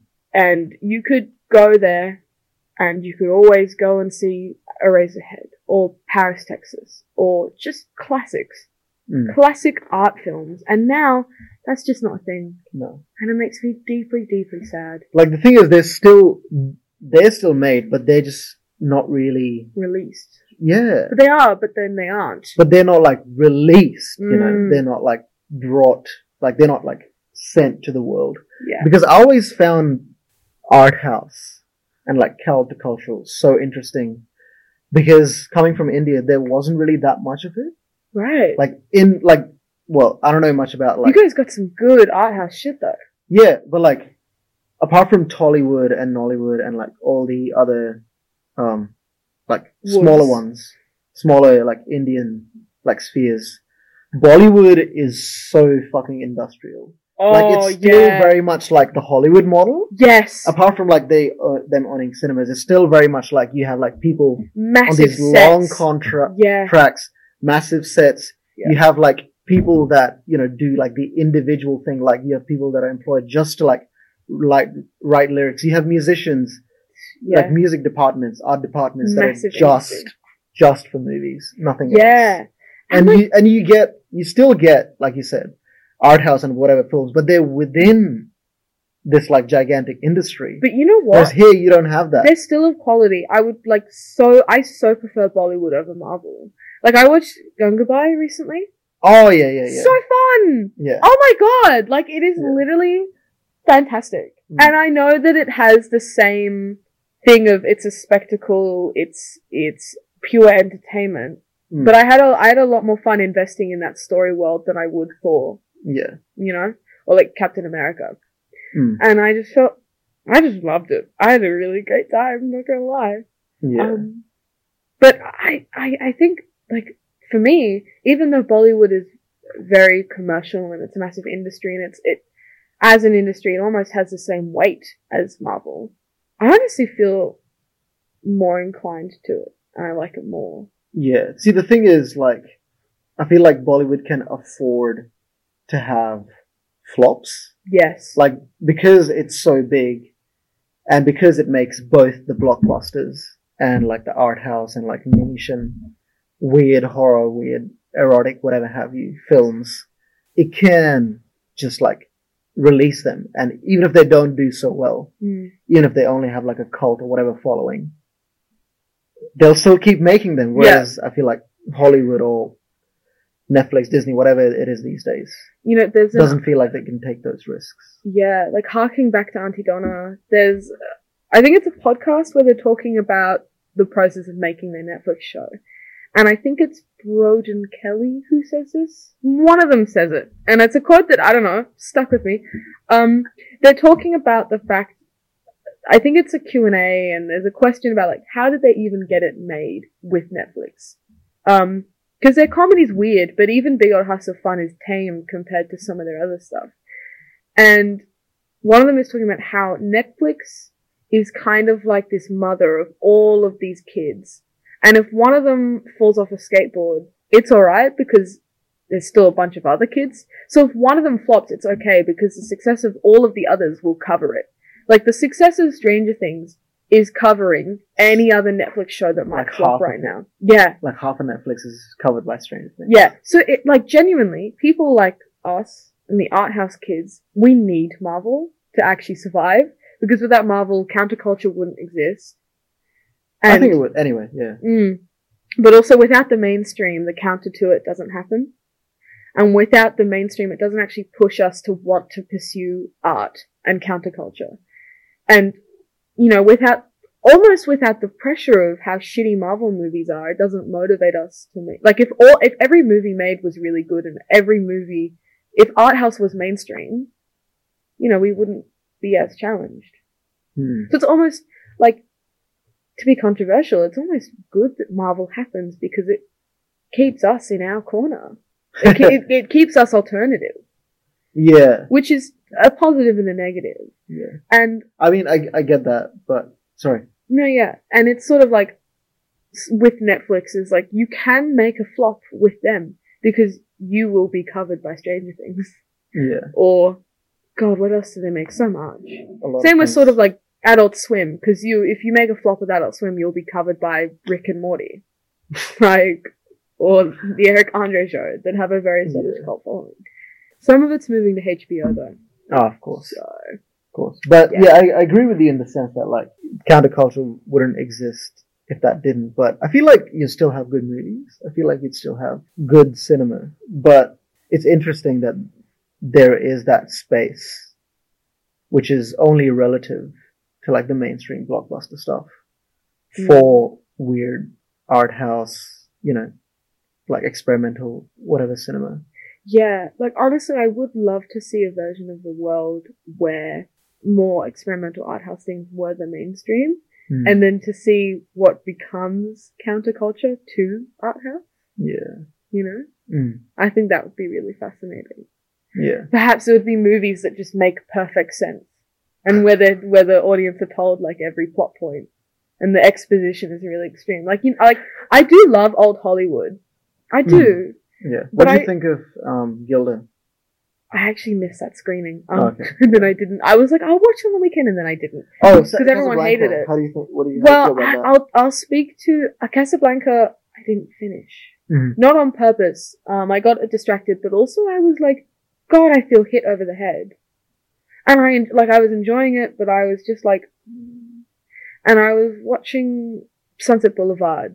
Mhm. and i remember i think i got very close to finishing that one and then didn't. I don't there's like there's like a whole group of films i haven't properly finished watching because i get to a point of like is it i kind of know where this is going. I don't know if it's worth it. Um and i sound pretentious and wanky. I'm like i never finished watching sunset boulevard. Like how annoying is that? If I was listening to this podcast and I heard myself say that, I'd be like, you're a cunt. But you watch Sunset Boulevard and tell me how it goes because yeah, I like it. I enjoyed it. And I- but I think I only liked it looking back on it. Looking back on Sunset Boulevard, I liked it, but in the moment of watching it, I was like, "Oh my god, don't do not do not narrate again. If you narrate this, I'm going to leave." And I did. like and I felt just I just felt way too hit over the head. And then looking back, what you like? Hmm. Like retrospectively, I'm like, oh, that was a good film. I think I hated on it too much. And I think it's like objectively, sure, it's a good movie. I wouldn't put it in a canon and I wouldn't, it was watched and it was experienced, but I just feel, I, yeah, I just felt hit over the head. And I think sometimes I didn't feel like I was valued as an audience. Yeah, I felt like I I just felt like I was like being treated as like a dumb audience member, and that's really what old Hollywood was about. yeah. A lot of it was just yeah, Mm. And then straight up exposition. yeah, and then so when we watched experimental shit and we Mhm. watched, I know Bicycle Thieves still kind of hits you over the head a little bit, but it does it less so. And I was like, God, this is so much better. Yeah, I last year at Bad. I mean, I'm glad I watched it, but the more I think about it, the more a little bit of dislike grows in me. what? What are you thinking about? Um, it's a movie that I continuously come back to, and I'm like, did I like it? Right. And I have to like, I have to stop and be like, did I like it? Because I don't know. Yeah. It's really difficult for me to answer that. Oh, I'm gonna rewatch it when I'm like 30 years old, and and then I'll decide. I think Yeah. that's my plan. I wonder how I would have felt about it if I watched it when I was eighteen. Yeah. Yeah. Because it, it's yeah, it's interesting because I love that film. It Yeah. was- oh, it so Potentially, it could just be like an age thing. Because I watched, um, I watched American Beauty. Right. I I remember I watched that at 13 or 14, Uh-huh. maybe 13, and was like, oh my god, this is cinema, right? Obviously. I hadn't seen a lot of other films. And Kevin Spacey wasn't cancelled then. Kevin, yeah, Kevin Spacey was just Kevin. Yeah. Um, and then I rewatched it now at like 18 and was like, oh, I still really like this. Hmm. I wouldn't call it like the pinnacle of cinema, but God, I'm enjoying it. Yeah. And so I feel like I'm gonna have to. Last year, Bad is one I'm saving in my back pocket for just give me like 10 years and I'll, I'll come back to it. Because for me, like I I liked it so much because like it just hits you on the head with Mm. everything except like exposition and like story and Yeah. like, you know, It's a- like, it's a- all those things. It's a movie with so much story, yet no story. yeah, yeah, exactly. And like, exactly. I love that. Yeah, it's I all love- about like the fucking little details I think and what, like why the music suddenly crescendoing yeah. and like why do we have like these So many jump scares of organ. yeah They, like their audio mixing was and like terrible. close ups and like sudden wides. Yeah, and I do love. It's really disorienting, and I love that. I Yeah. think for me, genuinely, part of the reason why I didn't like it is because I got about twenty minutes in, I there was so much anxiety within me while I was watching it, Oh. and I felt so like disgustingly anxious. And it wasn't like an anxiety or a panic attack. It was just this growing sense of nausea and just discomfort in watching this film and so much like fear, literal terror watching it. Because it was, for me, if I was that woman and I was stuck in this hotel and I had nowhere to go with a husband that didn't love me and wouldn't protect me if things got out of hand, with a man effectively gaslighting me for days on end, harassing me and not leaving me alone, and coming up to me and saying like, I know you and you did this and I had no recollection of it, that is so terrifying. Like that's genuinely the stuff of nightmares. Having someone harass you into, into false memories, so terrifying. Mm. And I think I just sat in the cinema like with this feeling in my stomach, like, oh, I hate this. And I think that really affected my thoughts on the movie. Mm. And I think that's why I have to rewatch it where I'm in a state of not, I just, I cannot Did, I- did I describe. tell you my theory about this? About that movie? you didn't. Oh, well, we discussed theories, but what's your main? My theory is that like the Mm. lover and the husband are the same character, Oh, that's right. and like this fucking gigantic opulent palace and like gardens or something like she's created to like escape from him. You see, I had a thing of, I think the guy. Like she wants to get lost within these walls. She wants to like, she wants to be somewhere that's which is like so elaborate that neither he or she can remember what was going on, where it was, Mm, apart from like it was in Marienbad somewhere. Yeah, I had this theory that like maybe she did meet um the crazy guy at some point, or maybe she Mhm. like passed him on the street. And Yeah. I feel like she was on this holiday with her annoying, boring husband who's obsessed with this card game, and she's like, "God, you're you're annoying, you're a twat." And I thought she just invented the guy maybe as a form of excitement in her life because it was so boring. But then I, I, I thought about that. I got that theory like halfway through the movie and then I sort of found myself not believing it. It was a passing thought, basically. Uh, By the time the movie had ended, I was like, actually, I don't know. And I don't know if I care what really is the correct version of the plot because it's just a movie that's like a thing. It's just like a Mhm. thing that you sit and you watch and you go, oh, that happened, bye. yeah. like, Yeah. and I think part there's a really big part of me that is like, no, I should like this. I should. But Hmm. there's another part of me that is like, oh, but do I? Why? Why do you think you should like it? Because it's beautiful. And I think the fact, the fact that it was able, art. yeah, the fact that it had such a visceral response incited within me is makes me want to like it Mm. because I do love when a film has the ability to do that. And a lot of the organ was responsible for that. And fuck, I love a good organ. Oh. Organ is severely underrated. Yeah. Have Like- you, have you heard films which have like a good harp? No. Oh, harp is pretty good. You gotta send me a list of Oh, films with good harp in them. Mm. But I, my local church um, has like organ like recitals, and I'm always very tempted to go because I do really love organ, and I loved the way last year Marienbad used organ. For me though, what also ticked me off was that we watched it in the context of um, a lecture about the French New Wave, Yeah. and I watched Marienbad being like, "This is what? This is this doesn't fit into the lecture." Yeah, it does. It's about, it's a left bank director. It's not fucking Godard or whatever. Yeah, but I I thought it was so it was so gothic and it was so like in the context of a lecture about a genre of film that was about youth movements and this like people kids out on the street, not opulence and not rich people in, Hmm. in hotels and manors I just felt yeah. discomforted in that. And I was a bit like, Duncan, fuck you, man. I was expecting kids running around the streets of Paris, terracing. Yeah. Like my main criticism of Mm. that film, like, would be the fact that when you have this opportunity to create something experimental, like, and I, I get obviously they're trying to be artsy, wanky, whatever you want to call it, but you don't need to, like, make it about like rich people or about opulence, about like yeah. old timiness, whatever, to make it art. Like that's, Yeah. that's This is why I love which is what I didn't expect from left bank people, because Yes! apparently from like more working class exactly. area of Paris. So when Duncan was like, we're watching like a left bank movie, I was like, oh, Yeah. yay, like lower class stuff. Mm. And then I was watching Marienbad, like, okay, like when, when do the poor people appear? When, yeah. when do we transition out of the hotel? And we never left the hotel. And I was like, oh, I felt really claustrophobic.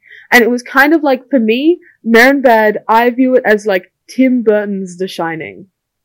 Oh, okay. Like it was so gothic and it was so claustrophobic. Mm. And I was like, "Mm, Yeah. why are we, why are we not watching masculine feminine? Please! Because like in the in the lecture when like um what do I forget his name? Duncan? Duncan. Yeah, in the Hey, lecture. how could, dare you forget Duncan? I'm sorry. Um, Hey, shout out Duncan if you're listening. Love you. Love you, Duncan. In in the lecture when Duncan was all like, so you know, like the Cahiers du Cinema filmmakers, Mm. they were all about like taking traditional stories and making it weird. Mm. Whereas like the left bank were more about like experimenting with film itself as a genre. And that's very reflected in Marienbad. I so see, I understand why he chose it, but also I don't. But like after he said that, I was like, oh cool, if they're experimenting with like conventions, you know. I would love to see like a story that's like rooted in like, you know, yeah, the politics of France at the Mm. time that's rooted in like like the fact that all these it's not just in cinema but like in life, like young people are like defying conventions hmm all these things. Like people don't want to live like a stock standard like lifestyle anymore. But Yeah. the film was about like this fucking like rich ass upper class like Yeah. couple. Yeah. You know, which And I like think- you don't care about. And I wanted to empathize with them, Which the film but I is like struggled. yeah, 'cause they were exactly. Like, the film wants you to like care about them, and you Uh, you do feel what they're feeling, but you don't care about them. I personally didn't. Like I I get mm. you know, I get like longing, you know, like whatever, like a loss of beauty, like etc. Whatever you want to call it, you know, like the end of the honeymoon period, whatever. Yeah. But I don't care for them. I don't, No, I don't. I don't care for the characters. No. No, no, they just. Uh, and I know that's partially what the French New Wave wanted to do. They partially wanted to have these characters that were like, didn't have goals, didn't have wants, they were just existing, and the audience don't necessarily have to empathize with them because audiences are always emotionally manipulated in film. And, you know, it's, it's again that idea that Brecht was talking about where he was sick of theatre emotionally manipulating audiences. So he made theatre that made you aware that they were actors. So you actually don't have the chance to empathize with them. And I like that. I do really like that in theatre and film. Mm. But- if there's a lot more room for it in theater, Yeah. But I just, I was really expecting, well, commercially, sorry. mm, Yeah. yeah. I was just really not expecting that for French New Wave pick. I just would not have screened that. Yeah, I mean, I, I wouldn't have done Breathless either. But No, I haven't wouldn't have either. A whole lot of French New Wave. Fair enough. Yeah. Okay. God, I, I don't want to talk about it too much because I could talk about it forever. Yeah. Is is 400 blows French New Wave? Ask Flynn. Okay. Okay. All right. Yeah. Cause, yeah. Because I've literally only seen like Breathless, Marienbad, and 400 Blows. If that counts. I haven't seen a whole lot of French New Wave. I don't. I don't want to say I think it does in case I get bullied for it. Whatever. We Um, were gonna bully you regardless. But, so um, true. yeah, But myself included. you might hate me for this. Say it. but I'm one of those people that like once I get a taste for from once I get a taste of something, Mm. I often think that's enough, and I move on. That's no like. Like to me, like when I sometimes. when I watch Breathless, I'm like, all right, I've got a taste of French New Wave. That's it. yeah, I, I do on. the same thing. I can be a little bit impatient because all I've seen in French New Wave is masculine, and feminine, and I'm such a cunt about it because I'm like, oh, I love this movie, and then people be like, what else have you seen from New Wave? And I'm like, oh, not a lot, Mm. which is terrible of me. Like I know that is deeply irresponsible of me as a filmmaker, as a student of film. That is terrible of me to do, but I just really liked it, and like the alternative title is like the Children of Marx and Coca Cola, and I just right like it's a good time. And it's That's just a great title. Yeah, actually. and it I would have gone with that. me too. Fuck you, Very catchy. Um, but it's just a good time about kids existing in Paris, doing shit, being poor, going to the movies, falling in love, falling out of love, Mm. creating things, doing things, having to deal with housing. Have fun. oh, that's that's that's pretty. That's You pretty know? it's wow, it's so good. Sorry. Having a job, smoking 10,000 cigarettes every single second because it's a French New Wave film and everyone has to be smoking all the time. All right. Um, today's podcast recommendation is masculine, feminine. Oh, and also, um, uh, something, Aunty Donna's Big Ol' House of Fun. That's not a film. But it's a TV show. Okay, TV show, so well, I'll do that. I guess. I guess come on, come on, come on. Okay. sure. Give me that. And also Paris, Texas. And also Blue Velvet. And also any of, and Rope, Hitchcock. there will be there'll be the citations list, Thank God. but the main recommendation is masculine, feminine. What? Main, what? the main recommendation is uh, Top Gun. Uh, going, going. Maverick. This episode is sponsored by Top Gun Maverick. Yeah, Uh, Tom Cruise is actually on and episode. he- yeah. uh, and you should join the U.S. military. Can you like dress up as Tom Cruise? Hey, it's me, Tom Cruise. Cruise? Oh my god, guys! Hey! Hey, Fuck. how are you? Uh, I'm doing a podcast, man. Why are you interrupting? Like, I just wanted to say hey. why are you everywhere? Do you like my new film? You literally, I haven't seen it. What the fuck? Is it as gay as the original oh yeah, Oh, yeah, okay, then I'll watch it. yeah. I fuck like ten guys Nice. in the plane while it's moving. Hell Yeah. Join the US military kids. Oh, Wait, one more pet peeve. DC movies are funded by the US military. Like literally Iron Man. aren't aren't like literally all the Transformers in? Yeah. Yeah, and it's like and so now official documents have come out saying how Top Gun is military propaganda for the US. Um came out like a couple days ago and people are like, "Wow, we're not surprised." Yeah. Only like a couple days ago. Okay. what? Yeah. And like people are like, "This is not surprising." like Yeah. You look at the credits and like half of it is the military. Yeah, and it's like, I, why would you voluntarily want to, like, you go, you go to the cinemas, right? Picture this, you're walking into Dendy Newtown, you spot Shaun Campbell. Oh, hey Shaun. hey, Shaun, and he's like, hey mate, what can I do for you? Uh, and you, you think to yourself, yes, I want to go and watch Shooty Shooty Bang Bang. I'm a man with a gun in the, in the, in the Americas, and I get to shoot foreigners. gonna beat the Russians. Yes, we have to beat. We have to go into Vietnam, or we have to go into the Middle East, and we gotta shoot other people. Yay! Like, oh, but they wear it in a special suit, so it's fine. They wear it. Oh. They it's, but it's fine because they're the Avengers, or you know, whatever. You know, I don't know. But uh, you know, like, I obviously a lot of film is propaganda. You could uh, like you All could uh, film is propaganda. yeah, pretty much. It's propaganda for having a good life. Sometimes Yeah. there are movies Or a where life. or a bad life, yeah. But you know, movies like Harold and Maude, where you're like, this is propaganda for me to be happy. Mm. Well, so, because of Maud's um, views on life, and you're just like, oh, Yeah.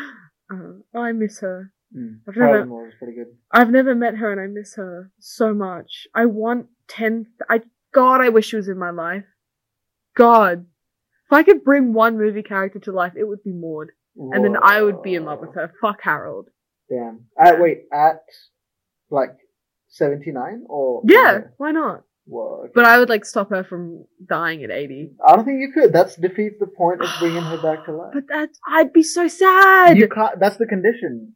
No, can't bring her back to I don't want, I'm not bringing, she was in the movie. No, okay, no, I'm not bringing her back For to life then. Okay, who, if you could bring any fictional character to life, and also like that you can choose for them to like be your best friend and stuff, who?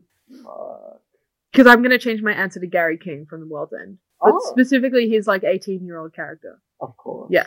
Of course he would. No, He's so toxic though. Yeah, but I'm alright with it. oh my god, He's, no. he's so like this he's podcast does not condone toxic he's like so hot that he's allowed to get away with it. behavior. Fuck. Sorry, but hey Simon Pegg, hey Simon, if you're listening, I'm Who was that? Free. Actor? It was an entirely different actor. he's married with like kids. yeah, but anyways. the actor who played Gary King. No, Gary. no, I, whatever. You know what? What? Sarah Connor. Sarah Connor's pretty good. From, From- The Terminator. She's pretty good. That's good. That's pretty- good. That's a good good. Or, or like, um, I think it's Ripley from Alien. Yes. Yeah. Oh my god, yes. Yeah, Yeah. yeah. I had um I had a history teacher who we bonded over like communism and film. Mhm. Um, because Your two favorite things. yeah, obviously. Fuck yeah. That's why yeah. That's why I love Mexican feminine. Um, You have the uh, masculine, which is film. Yeah, the other feminine, which which is is communism. God, yeah. Um, I was in class once, and he just started. He made a reference to Alien Three and pointed at me. Was like, Parker, you would like Alien Three because there's a there's a like leading woman in it. And I was like, oh, okay. And he was like, you should watch Alien Three. I was like, all right, I will. So yeah, Is that the one in which she gets like the robot? I'm pretty sure. Nice. I don't know. To be honest, I can't remember. It was in the middle of a lecture on like Leninism, so. Oh, okay. Yeah. Have you seen the first Alien? Yes, but I was young. Oh, I was very young. And so my memories of it are like the gory bits. Where, you know, it like they're lying on their back and it squirts out of the stomach. It's so good. Mm. That's, I, I, I must have been like nine years old and seen that and been like, oh, Yeah, sure. that's cool. Nine years old. Fuck. Maybe like 10. Yeah, that's. I- I- score for 10. I remember like watching Jackass with my dad Yeah. and I was like nine and being like, what is this? And my dad was like, comedy. I was like, yeah. And that's why you like Auntie Dog. Yeah. Your dad showed you Jackass. when I was a small child. I'm making him out to be like a guy with like with like the most basic taste. He's also he's a naughty guy. He sounds like yeah, like No, he would have been. He sounds like one of those nerdy Gen X guys. Gen X. Yeah, How old are Gen X? Gen X would be like in their forties or fifties. Okay, yeah, cool. it. Yeah, I reckon. Yeah, he's pretty nerdy. My mom's Gen X, and she's what is she? She's seventy, born in nineteen seventy. Huh. Ah. So they're born, I think, because yeah, baby boomers. Because I, I think are both my parents were fifty to sixty-five. So sixty-five to eighty is Gen X. Okay. Yeah. Yeah. Cool. Slay. Because my, uh, yeah, my family, like as in just my parents, massive movie heads. God. And so people like David Lynch, Spike Lee, um, Tarantino, um, less so, but still, uh, Gus Van Sant, um, Hitchcock, Mhm. Fellini, those are all like household names. And I kind of forget that it's not really that way for everyone else. So Mm. when I will drop those into conversation and people will just be like, I don't know who they are. And I'm like, huh? Mm. What do you mean? You don't, you don't know about, you don't know about the Hitchcock? You don't know about the Kubricks? What? Um, and, um, so I fortunately and unfortunately grew up in like a very snob environment. I think Mm. I think my parents molded me to be a snob. When people talk about nature versus nurture, it was very much nurture, where I had these two parents just relentlessly giving me good film recommendations. And it is because of them that I'm such, just, I'm such a cunt now about, about my tastes, right? Um, and like, I love listening to people like Edgar Wright talk about their childhood movies and stuff and like, movie like Dirty Harry and, um, Butch Cassidy and the Sundance Kid and like those classics. And I love listening to that. And I feel like kids these days, they don't have, you know, their versions of the thing and um whatever we had when we were growing up. I don't know. Mm. I mean, like, I wonder how much of it is that there's a rejection today of like, you know, old stuff in general. Mm. Like, cause, cause you grew up with like your parents' taste of, you know, like art house, like Yeah. All these like, And, like- British invasion music, etc. Right? Yeah. And like I don't But reject like these days, what would other people have grown up with? Like, yeah. And like I don't reject Sunset Boulevard just because it's old. And I don't even reject it entirely. There's just a tiny bit of me. I reject it just a tiny bit because of its use of exposition. And that's just my own film pet peeve. But I don't reject it because it's an old film. Mhm. And I would like and I really am worried, I guess, for the kids growing up now who their idea of media is like TikTok. And I know that's like terrible of me to say, and it's like, oh, kids these days on their TikTok, blah, blah, blah, blah, blah. But like, it is a bit depressing. And I know it's really wanky of me to say, but a lot of people will grow up never really being aware of some of the more artsy counterculturally things They that still we grew up that way. Hmm? People, people grew up that way in like my generation. Yeah, absolutely. And no, no, no. It just there's a part of me that is sort of saddened by it. Mm, I think my parents definitely had like a particular, my dad especially, he has that like old Bollywood taste. Like Ah, my mom is very much, you know, like she loves like pop culture a lot. hmm Like she grew up on like Michael Jackson, and like George Martin, Oh, classic. and like she grew up, you know, with like 80s music and like Mm. films and like culture and that kind of stuff. like uh, like like a John Hughes kind of thing. John, I don't know. like Pretty in Pink and Ferris Bueller and Breakfast Club. kinda, yeah, yeah, yeah. Mm. Kinda, yeah. That's that's a that's a good. very like saturated, you know, yeah. that vibe. Whereas my dad, he's very much like one of those nerds who like grew up watching like old films, like listening to like old music, appreciating like photography. Like my dad Mm. is way better than me at film photography. Yeah, I, oh, dads are such photographers. My dad's like a photographer as well. Yeah. Like photography is such a bad thing. I don't know. yeah, like he he Yeah. was like, hey, can you get me this camera from JB Hi-Fi? It's got like a good lens. It's got like a super viewfinder, and I'm like, I don't know, like what people grow up with these days. Like, oh, Yeah. why they Guys, rejected, why they don't comment, absorb, put- absorb it. Comment in the comment section down below what you grew up with if you are under 18. Because, like, If you are if you are under like 16 years old, comment down below your your childhood media, please. because growing up, I was actually drawn to like the art house, whatever circle in high school, Mm, which like you know me too. grew up listening to like Beatles and like Velvet Underground and like yeah, watching like Fellini and Yeah. reading like shit like Catcher in the Rye Oh, that's and like fantastic. Jack You Kerouac listening and to the like Beatles that. and reading Catcher in the Rye. Interesting.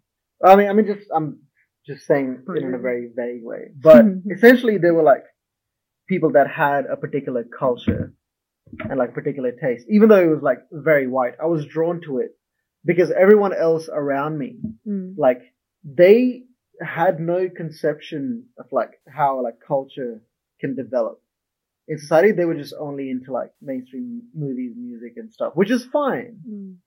But I just find it hard to understand how you can like grow up and like being exposed to all this stuff and it not affecting you. Yeah, It's like imagine if you didn't share any taste with your parents. that'd be fucked up. but it's possible and it happens. That like genuinely, Why I does think it happen? But How it would be happen? really heartbreaking for my parents. Like genuinely, I think my mum would be so sad if I didn't like Hitchcock. And I think my dad would be so sad if I didn't like um like Kubrick or something. You know what I mean? Right. And like like Do they you like Kubrick? yeah, I do a Oh. lot. I do, do, I do.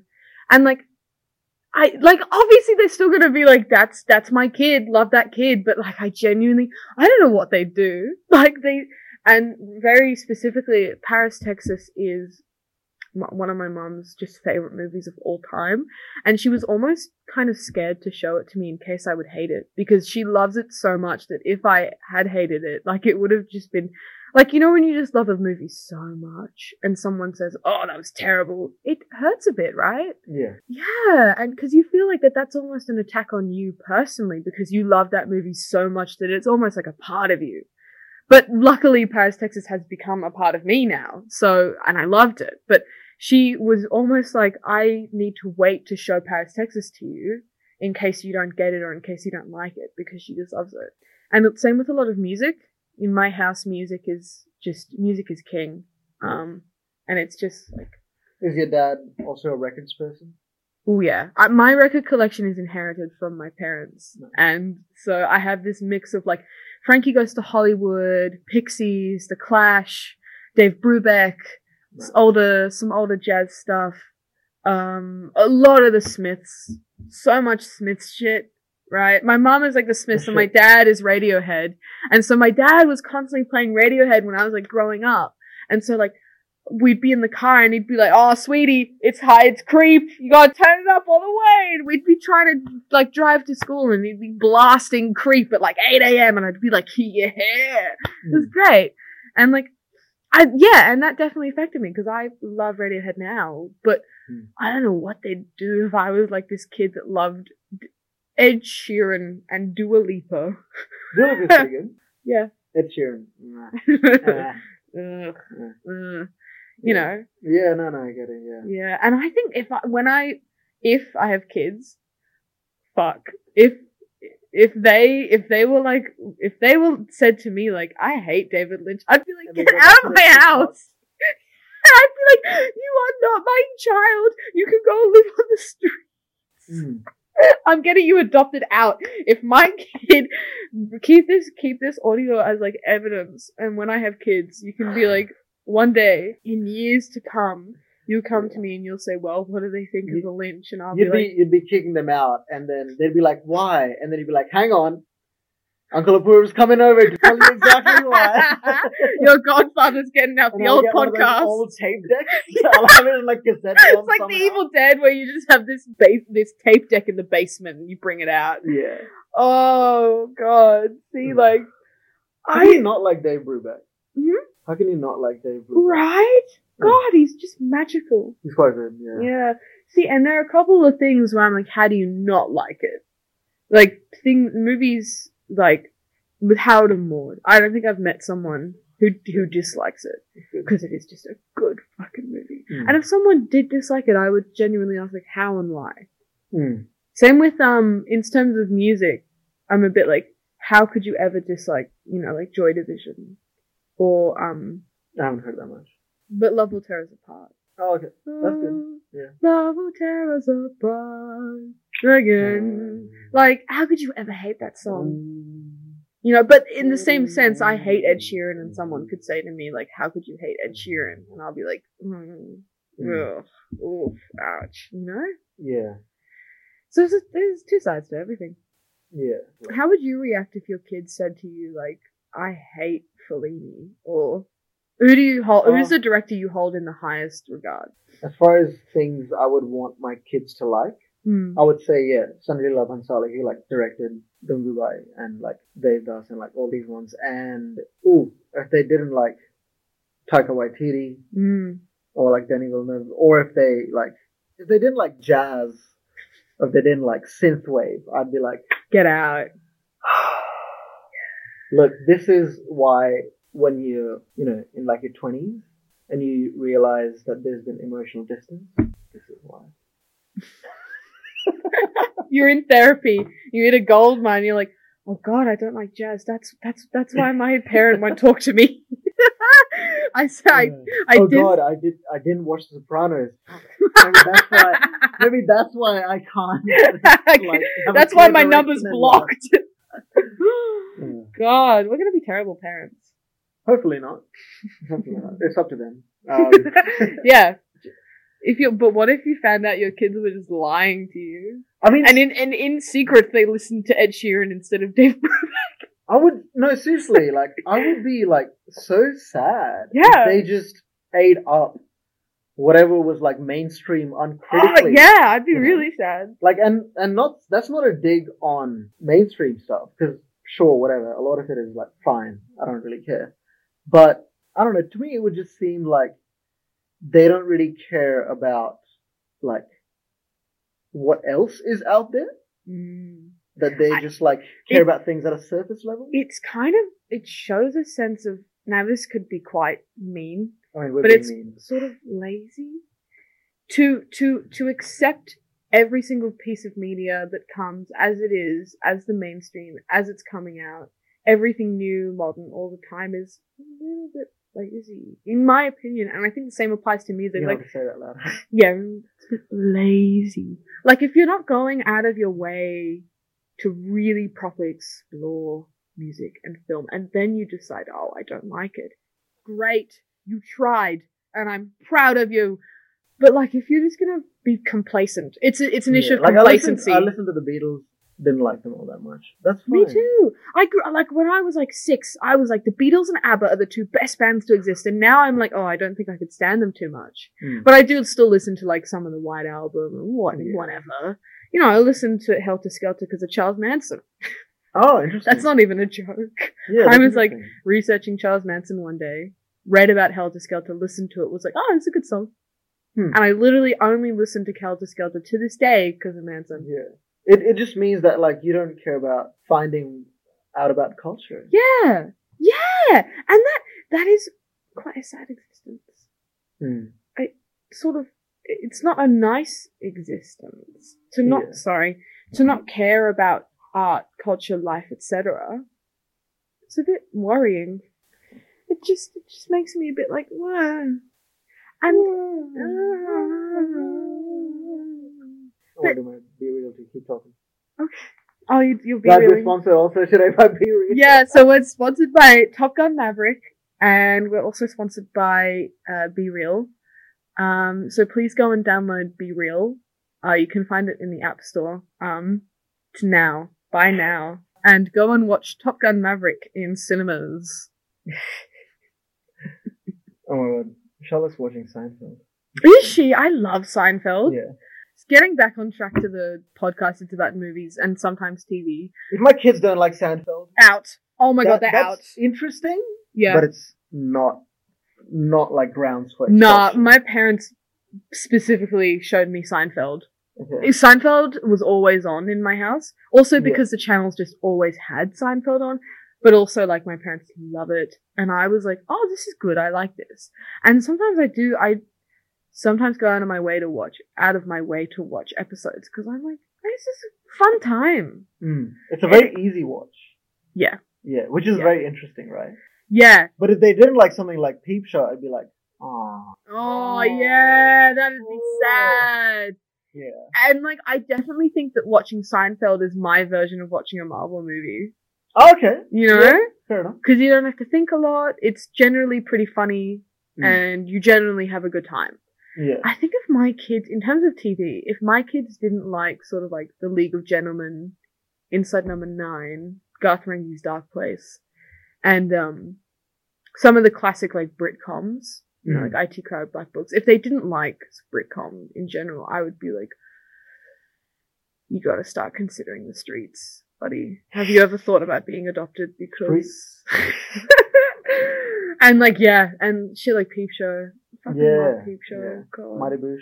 I have really mixed opinions towards the Boosh. Okay. The more I think about it, because I actually fucking love Howard Moon, and I love Howard Moon more than I love Vince Noir. As, Controversial. yeah. Uh, event like over time, people I matured. usually The first time I watched how it Boosh. Yeah. I was like, oh my god, Vince Noir is my He's so favorite. cool. He's so Yeah. cool. And then I was like, he's so immature and mean to Howard, and I love Howard, and I deeply relate to him. Mm. The fact that his calendar is completely empty except for Jazz Club, I'm like, God, that's me. God, It's so that's like me with film. Oh, Uh, it's, so I, lo- I just, I just love Howard. I want him. I just want justice for him. yeah. Vince Noir gets everything in life because he's got a cool fucking haircut, but Howard Moon with his dorky little fedoras and, little turtlenecks, eyes. little eyes. That man needs some love in his life. Mm. I really like this specific genre of TV where it's like men who can't get bitches. Like Flight, Flight of the Conchords, like Peep IT Show, and Mighty Boosh, and IT Crowd. Mm. I love the IT Crowd. And it's always these four shows where it's like, it's about two male main characters that are so, that could be gay for each other. Yeah. Like yeah. definitely IT Crowd, Roy and Moss are like, I don't know if What they have they been doing for eight or whatever years? like, they've just been dating each other effectively without ever Yeah. saying it. Like They're they need each other's entire social life. Yeah, like they need to stop trying to date women because it doesn't work. They need to wake up to the fact that they are Mm, gay and in love. yeah. And I feel like that's Same with like Hot Fuzz. I feel like that wouldn't be as like funny or as much of like a meta joke Yeah. after the 2000s. But yeah, agreed. Mm, yeah. mm, mm. And I think considering Graham Linehan, Line Linehan, I don't care how to pronounce his name Yeah, yeah, yeah. because he's a massive TERF. Oh. Yeah. There was I yeah Linehan. Anyway, I don't Yeah. care. I don't care anymore. Graham Linehan these nuts more like to the guys today's episode is sponsored by Arcus Nuts.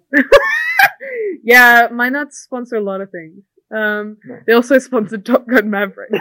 Um, and uh, so yeah, he's a massive transphobe. So when you think about the episode where um Matt Berry's character Douglas Reynholm, Matt Berry's so good. fuck, I love Matt Berry. God, he's sexy. He's so good. God, he's a sexy man. Yeah. Him and What We Do in the Shadows. He could fuck me up. Okay. Delete that. That's- Cut that. Now we have an R18 rating.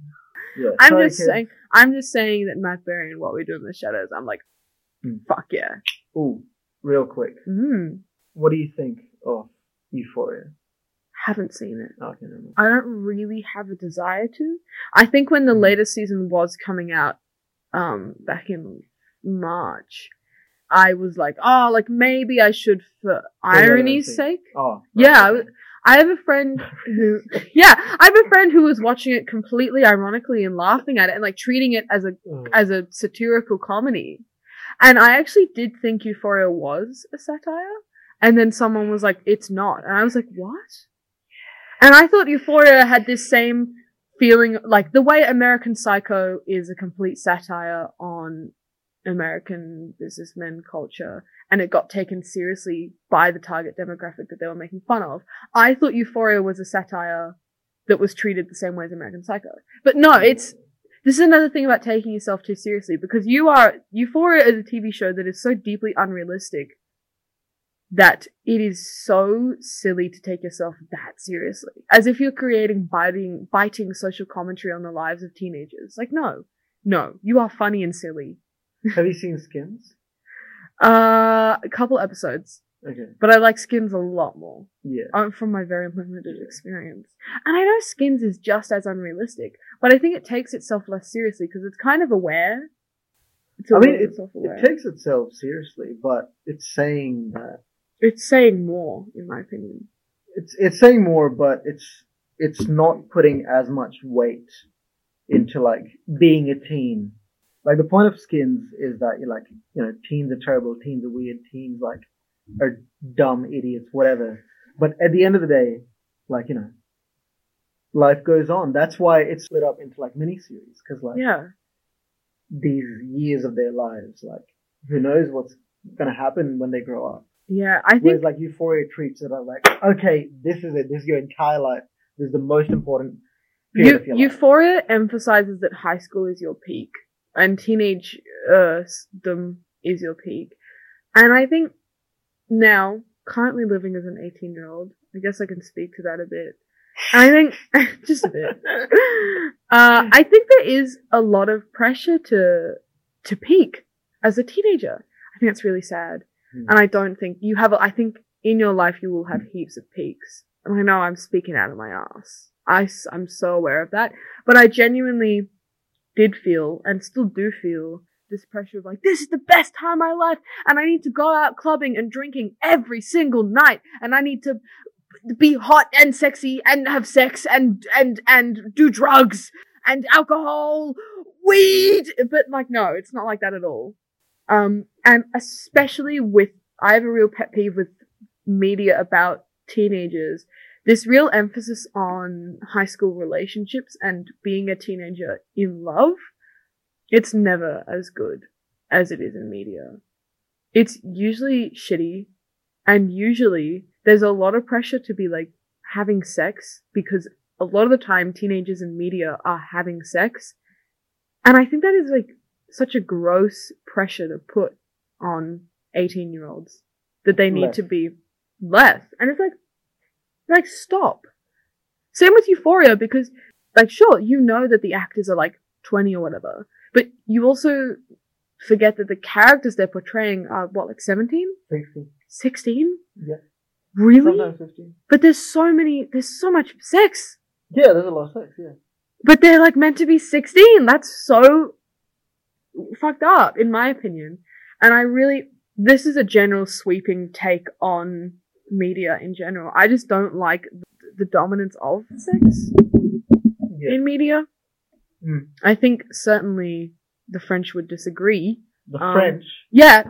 Excuse me. That was a burp. I don't know if the mic will pick it up. I'll do a better one though. Um, I if you watch a French movie, there's always a sex scene. It's always unnecessary. They will be having a conversation and then they will just cut to them fucking. You'll be like, "Uh, why? The French would love the room. They would love the room. the room is allowed to get away with so many sex scenes because it's funny. Tommy Wiseau. Oh, I love Is him. Is it pronounced like a wazoo? I don't know. Tommy. Tommy up the wazoo. Oh, Um, man, how do you say it? Wait. How do you say it? Wiseau? Wiseau? I don't know. I've just been Sounds saying French. Wiseau. Is he French? The name sounds French. You know, he's got the EAU. Tommy Wiseau is neo French New Wave. French New New Wave. uh, the room. Next, It does break all the conventions. it does. Have my favorite part of the room is that characters never know how to leave a scene. In fact, the characters generally they leave scenes all the time, but for no reason. Like my favorite part is when the girlfriend will be in the apartment. Her mother will enter and be like, "Oh, hi, darling. Let's have a cup of tea." And then in like two minutes, she'll be like, "Oh, I just I have to go now." You said you were staying for tea. It's oh, I love it. I just it's so good. Guys, please watch The Room. Don't like seriously. Okay, we're changing our recommendation. Yeah, no, do not watch Masculine Feminine. Watch The Room because it's so much better. prerequisite to watching literally any other film. Seriously, I wasn't expecting it to be as bad good as it was. I knew it was going to be bad. I didn't think it was going to be so grossly just not have any awareness of what a film is. Hmm. I don't know if Tommy's ever watched a film. Here's some food for thought. Gimme. If I'm if you hungry. could- if you you know how there's like that film canon, whatever we discussed a Yes. couple of weeks ago. Yeah. If you could design an order of films for someone to watch, Mm. if they've never seen film before, as like Never. a general introduction to film. Say say someone's only seen Marvel movies, right? Whoa. Okay. Say someone say in the future someone's only seen like you know TikToks. What are the films you would give them and in what order? Anyway. This is difficult. yeah. Are you expecting an answer now? No, no, no, no. There's just something to think about. Okay, because I would definitely at some point give them Clockwork Orange. Oh, interesting. That would definitely be in there. I would just rather they read the book. Of course. Yeah. Oh, the, the book is a yeah. tough read because of the language. You do have to be checking the glossary every page. Same with reading like Trainspotting. I would definitely make them watch Trainspotting. I do think that that's a very important film to watch, in my opinion. Many tangents. Go. I've never had trouble reading something like a Clockwork Orange. Um, yeah, or what, what was the one you mentioned just then? Trainspotting? Train Spotting. Because Trainspotting is written in the accent. yeah, yeah, yeah, Yeah. Or like Dune or whatever, because you use like a lot of Arabic words. Like Oh. I've always, I've never had any qualms with that. But I wonder how much of that is because I'm like bilingual and I just like Oh. ex and like you've seen everything everywhere all at once, right? Mm. Yeah, and I just you know, it's like a normal thing to me that people speak in not English per se. That's very interesting. Yeah, I didn't think about that. Yeah. Yeah. See, so you've obviously read Clockwork Orange. Yeah. hmm Yeah. And what did you think? I liked it. Mm. Yeah. And I you've watched it as well? I've seen scenes. I haven't seen the whole thing. Everyone's seen scenes. The And- whole thing is, um, you know what? And I want to watch like the unedited version. Sorry, not not the unedited version. The, Director's cut? yeah, the one where they like get rid of the ending, or they don't get rid of the ending. I can't remember which version I watched. Anyway, because I didn't like the book's ending. What's the book's ending? You can spoil it. that he grows up to be like a normal person. What? Yeah. Boring. Yeah. That sucks. Yeah. I'm pretty sure the movie's ending is ambiguous. That's the only way they could get it published, I guess. Because the movie ending is that he's in the hospital. He's like, oh wait, shit, I just spoiled it. But the movie ending, I don't think shows that. Okay, like the the point of the book ending is that like after all that, how sad is it that he grew up to be like another normal person? He Oh. grew up to be like the kind of person he despised. Uh, well, I guess that's his idea of eternal punishment. Yeah, Yeah. Now that I think about it, I don't know if I can. but the movie is obviously a lot more. American, you know, in its ending. Because yeah, like I I know the ending. Mm, Yeah. Okay.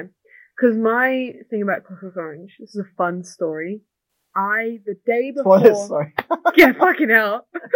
um, the day before we started at AFTRS, I sat down and I watched Clockwork Orange because I said I am not going to film school without watching it. and so, in the night before I started at AFTRS, I watched Raising Arizona, the Coen Brothers film, which is Edgar Wright's favorite film, and it's amazing. High recommend. Look, I love it. I think it's one of Nicolas Cage's best roles. I I like Nicolas. I fucking love Nicolas. He he gets too much hate, but I think our generation are bringing him back a bit. Yeah, thank you. Yeah, I think my parents. I say that, and my parents are like, "Your generation thinks Nicolas Cage is cool," and I'm like, "Yeah," and they sort of have this different vision of him. Um, look, I think Nicolas is an alright actor, but uh. I watched Raising Arizona and I watched A Clockwork Orange because I was like, I'm just not going to film school without having watched these for some reason. Even though I haven't seen Space Odyssey and I haven't seen Eight and a Half and I haven't seen Citizen Kane, you know. Okay, what are I have a question for you. What are the films that always get put in the canon, like the classic straight white man canon, that you don't think should be there, that don't deserve that spot? Uh, like what? I don't even remember. Or what do you think does deserve to be there? That is still like, Like straight white men things. Yeah. Like okay, Citizen Kane. Yep. As as if you're if you're someone who wants to make films, Mm, if you're someone who wants to like analyze a film for how it tells a story, yes. Citizen Kane definitely. hmm But like just to watch for entertainment, it's it's not all that. But like, um, Don't diss my bestie Orson right now. like yeah, it's it's a good film, but like Don't you think about how funny random directors' names are without their last name? Like Orson, Stanley, Stephen. Like, like they're just regular guys. David. David. Like, and then you add the last Tom. name. John. like, they're just, just they're Yeah. just random guys, and then you add the last name, and suddenly oh, it's, it's a it's a guy. Martin. Hey, Martin. Marty, like Quentin, just Quentin, Quentin is funny. Quinty. Quentin. Sorry, Spike's good though. Spike's pretty good. Spike is a great Spike's first name. Yeah. but I can't. Genuinely, Orson is so random without the Welles on the end. yeah. Just Orson. Um, Taxi Driver. Mm, it's a maybe on that. Like I, I like the film. Like, but This is another. think it needs This to is be there. Flynn is throwing two bricks through your window now. Okay, there you go. 'Cause of I- that. Yeah, I don't care. Um, what else? Windows can be fixed, but broken hearts can't. I haven't seen. Think about it. I haven't seen eight and a half, but just from what it like sounds like it's about, it sounds pretty fucking good. What else is there? What else is there? Uh, g- g- The game- Godfather deserves to be there, Uh-huh. but then again, I'm a sucker for. Uh, Rule of the Game? Ru- That's. Rules of the Game? A French one. Um, I'm trying to think. Breathless? Ooh, Seven Samurai, that gets thrown in Yeah. a lot. Yes, Yes, you'd be? yeah, yeah Seven okay, Samurai is pretty good. Cool. Breathless. Mm. Oh, look, if you like romance, Hmm. if you like that as a genre, But doesn't yeah. he, like, hate women? Yeah, but the, the like Breathless is isn't like a romance film, but it is a romance film. That's why I would tell people who like it to watch it because you know it, it'll fuck with your head. I might watch it tonight, to be honest. Okay. Yeah. Yeah. Mm, I'll keep you updated. hmm I think I want to do a double feature of Eight and a Half and Vertigo. Oh, Vertigo is pretty good. Yeah, Yeah. yeah, yeah, yeah. I think my watch list that are like top priority right now is like Breathless, Eight and a Mhm. Half, Vertigo, and Synecdoche in New York. Oh, that's I want to watch that one. I I don't remember Yeah. if it was. I want to screen it to be honest. I don't know. If, I don't know who it was. Was it The guy. someone? Someone like someone in our year said it was one of their favorite films. It's in my class. It was put in the canon. Who put it? Uh, I think Maddie. I think yeah, I'm pretty sure it was Maddie. Maddie and I had a lot of crossover in canon. um, you know what I find very interesting is that Spirited Away has become a part of people's canon very quickly. How do you feel about that? Because I I, I, like feel that. I feel good about Yeah. it because, but I don't, I don't know. I think it definitely deserves to be there. Um, because the more I think about it, the more I'm like, yeah, like that's a beautiful, lovely film from my childhood, and like blah blah blah. Yeah, I would say it deserves to be there, and I think it's fascinating that our generation is just really, we that's that's what we've picked as part of our canon instead of Citizen Kane. I think You know what I mean? yeah, one of my favorite things about Gen Z is that they value animation and like Hmm. International stuff way more than previous generations. Yeah, and like our class talked about like Perfect Blue and Satoshi Kon, and I love Satoshi Kon. God, good shit, man. yeah, I'm just looking at your canon, Oh, which is it's. actually I would actually films. change. Yeah, shut up. I would probably change some of that now Mhm. because I actually haven't seen a lot of those on the list. It's because my tutor was like, "You can put ones in the." It, that's not my personal canon. Our tutor said you can't. Oh, Our tutor said you can't even put on like films that you don't like remember that well. See, like that's not my personal canon, and that is not my. If the world was ending and I had to preserve cinema, that's not the canon I would pick. And my definitions of canon would all be they would all be like really vastly different. Hmm. I think my personal canon would be like very camp, and it would be very.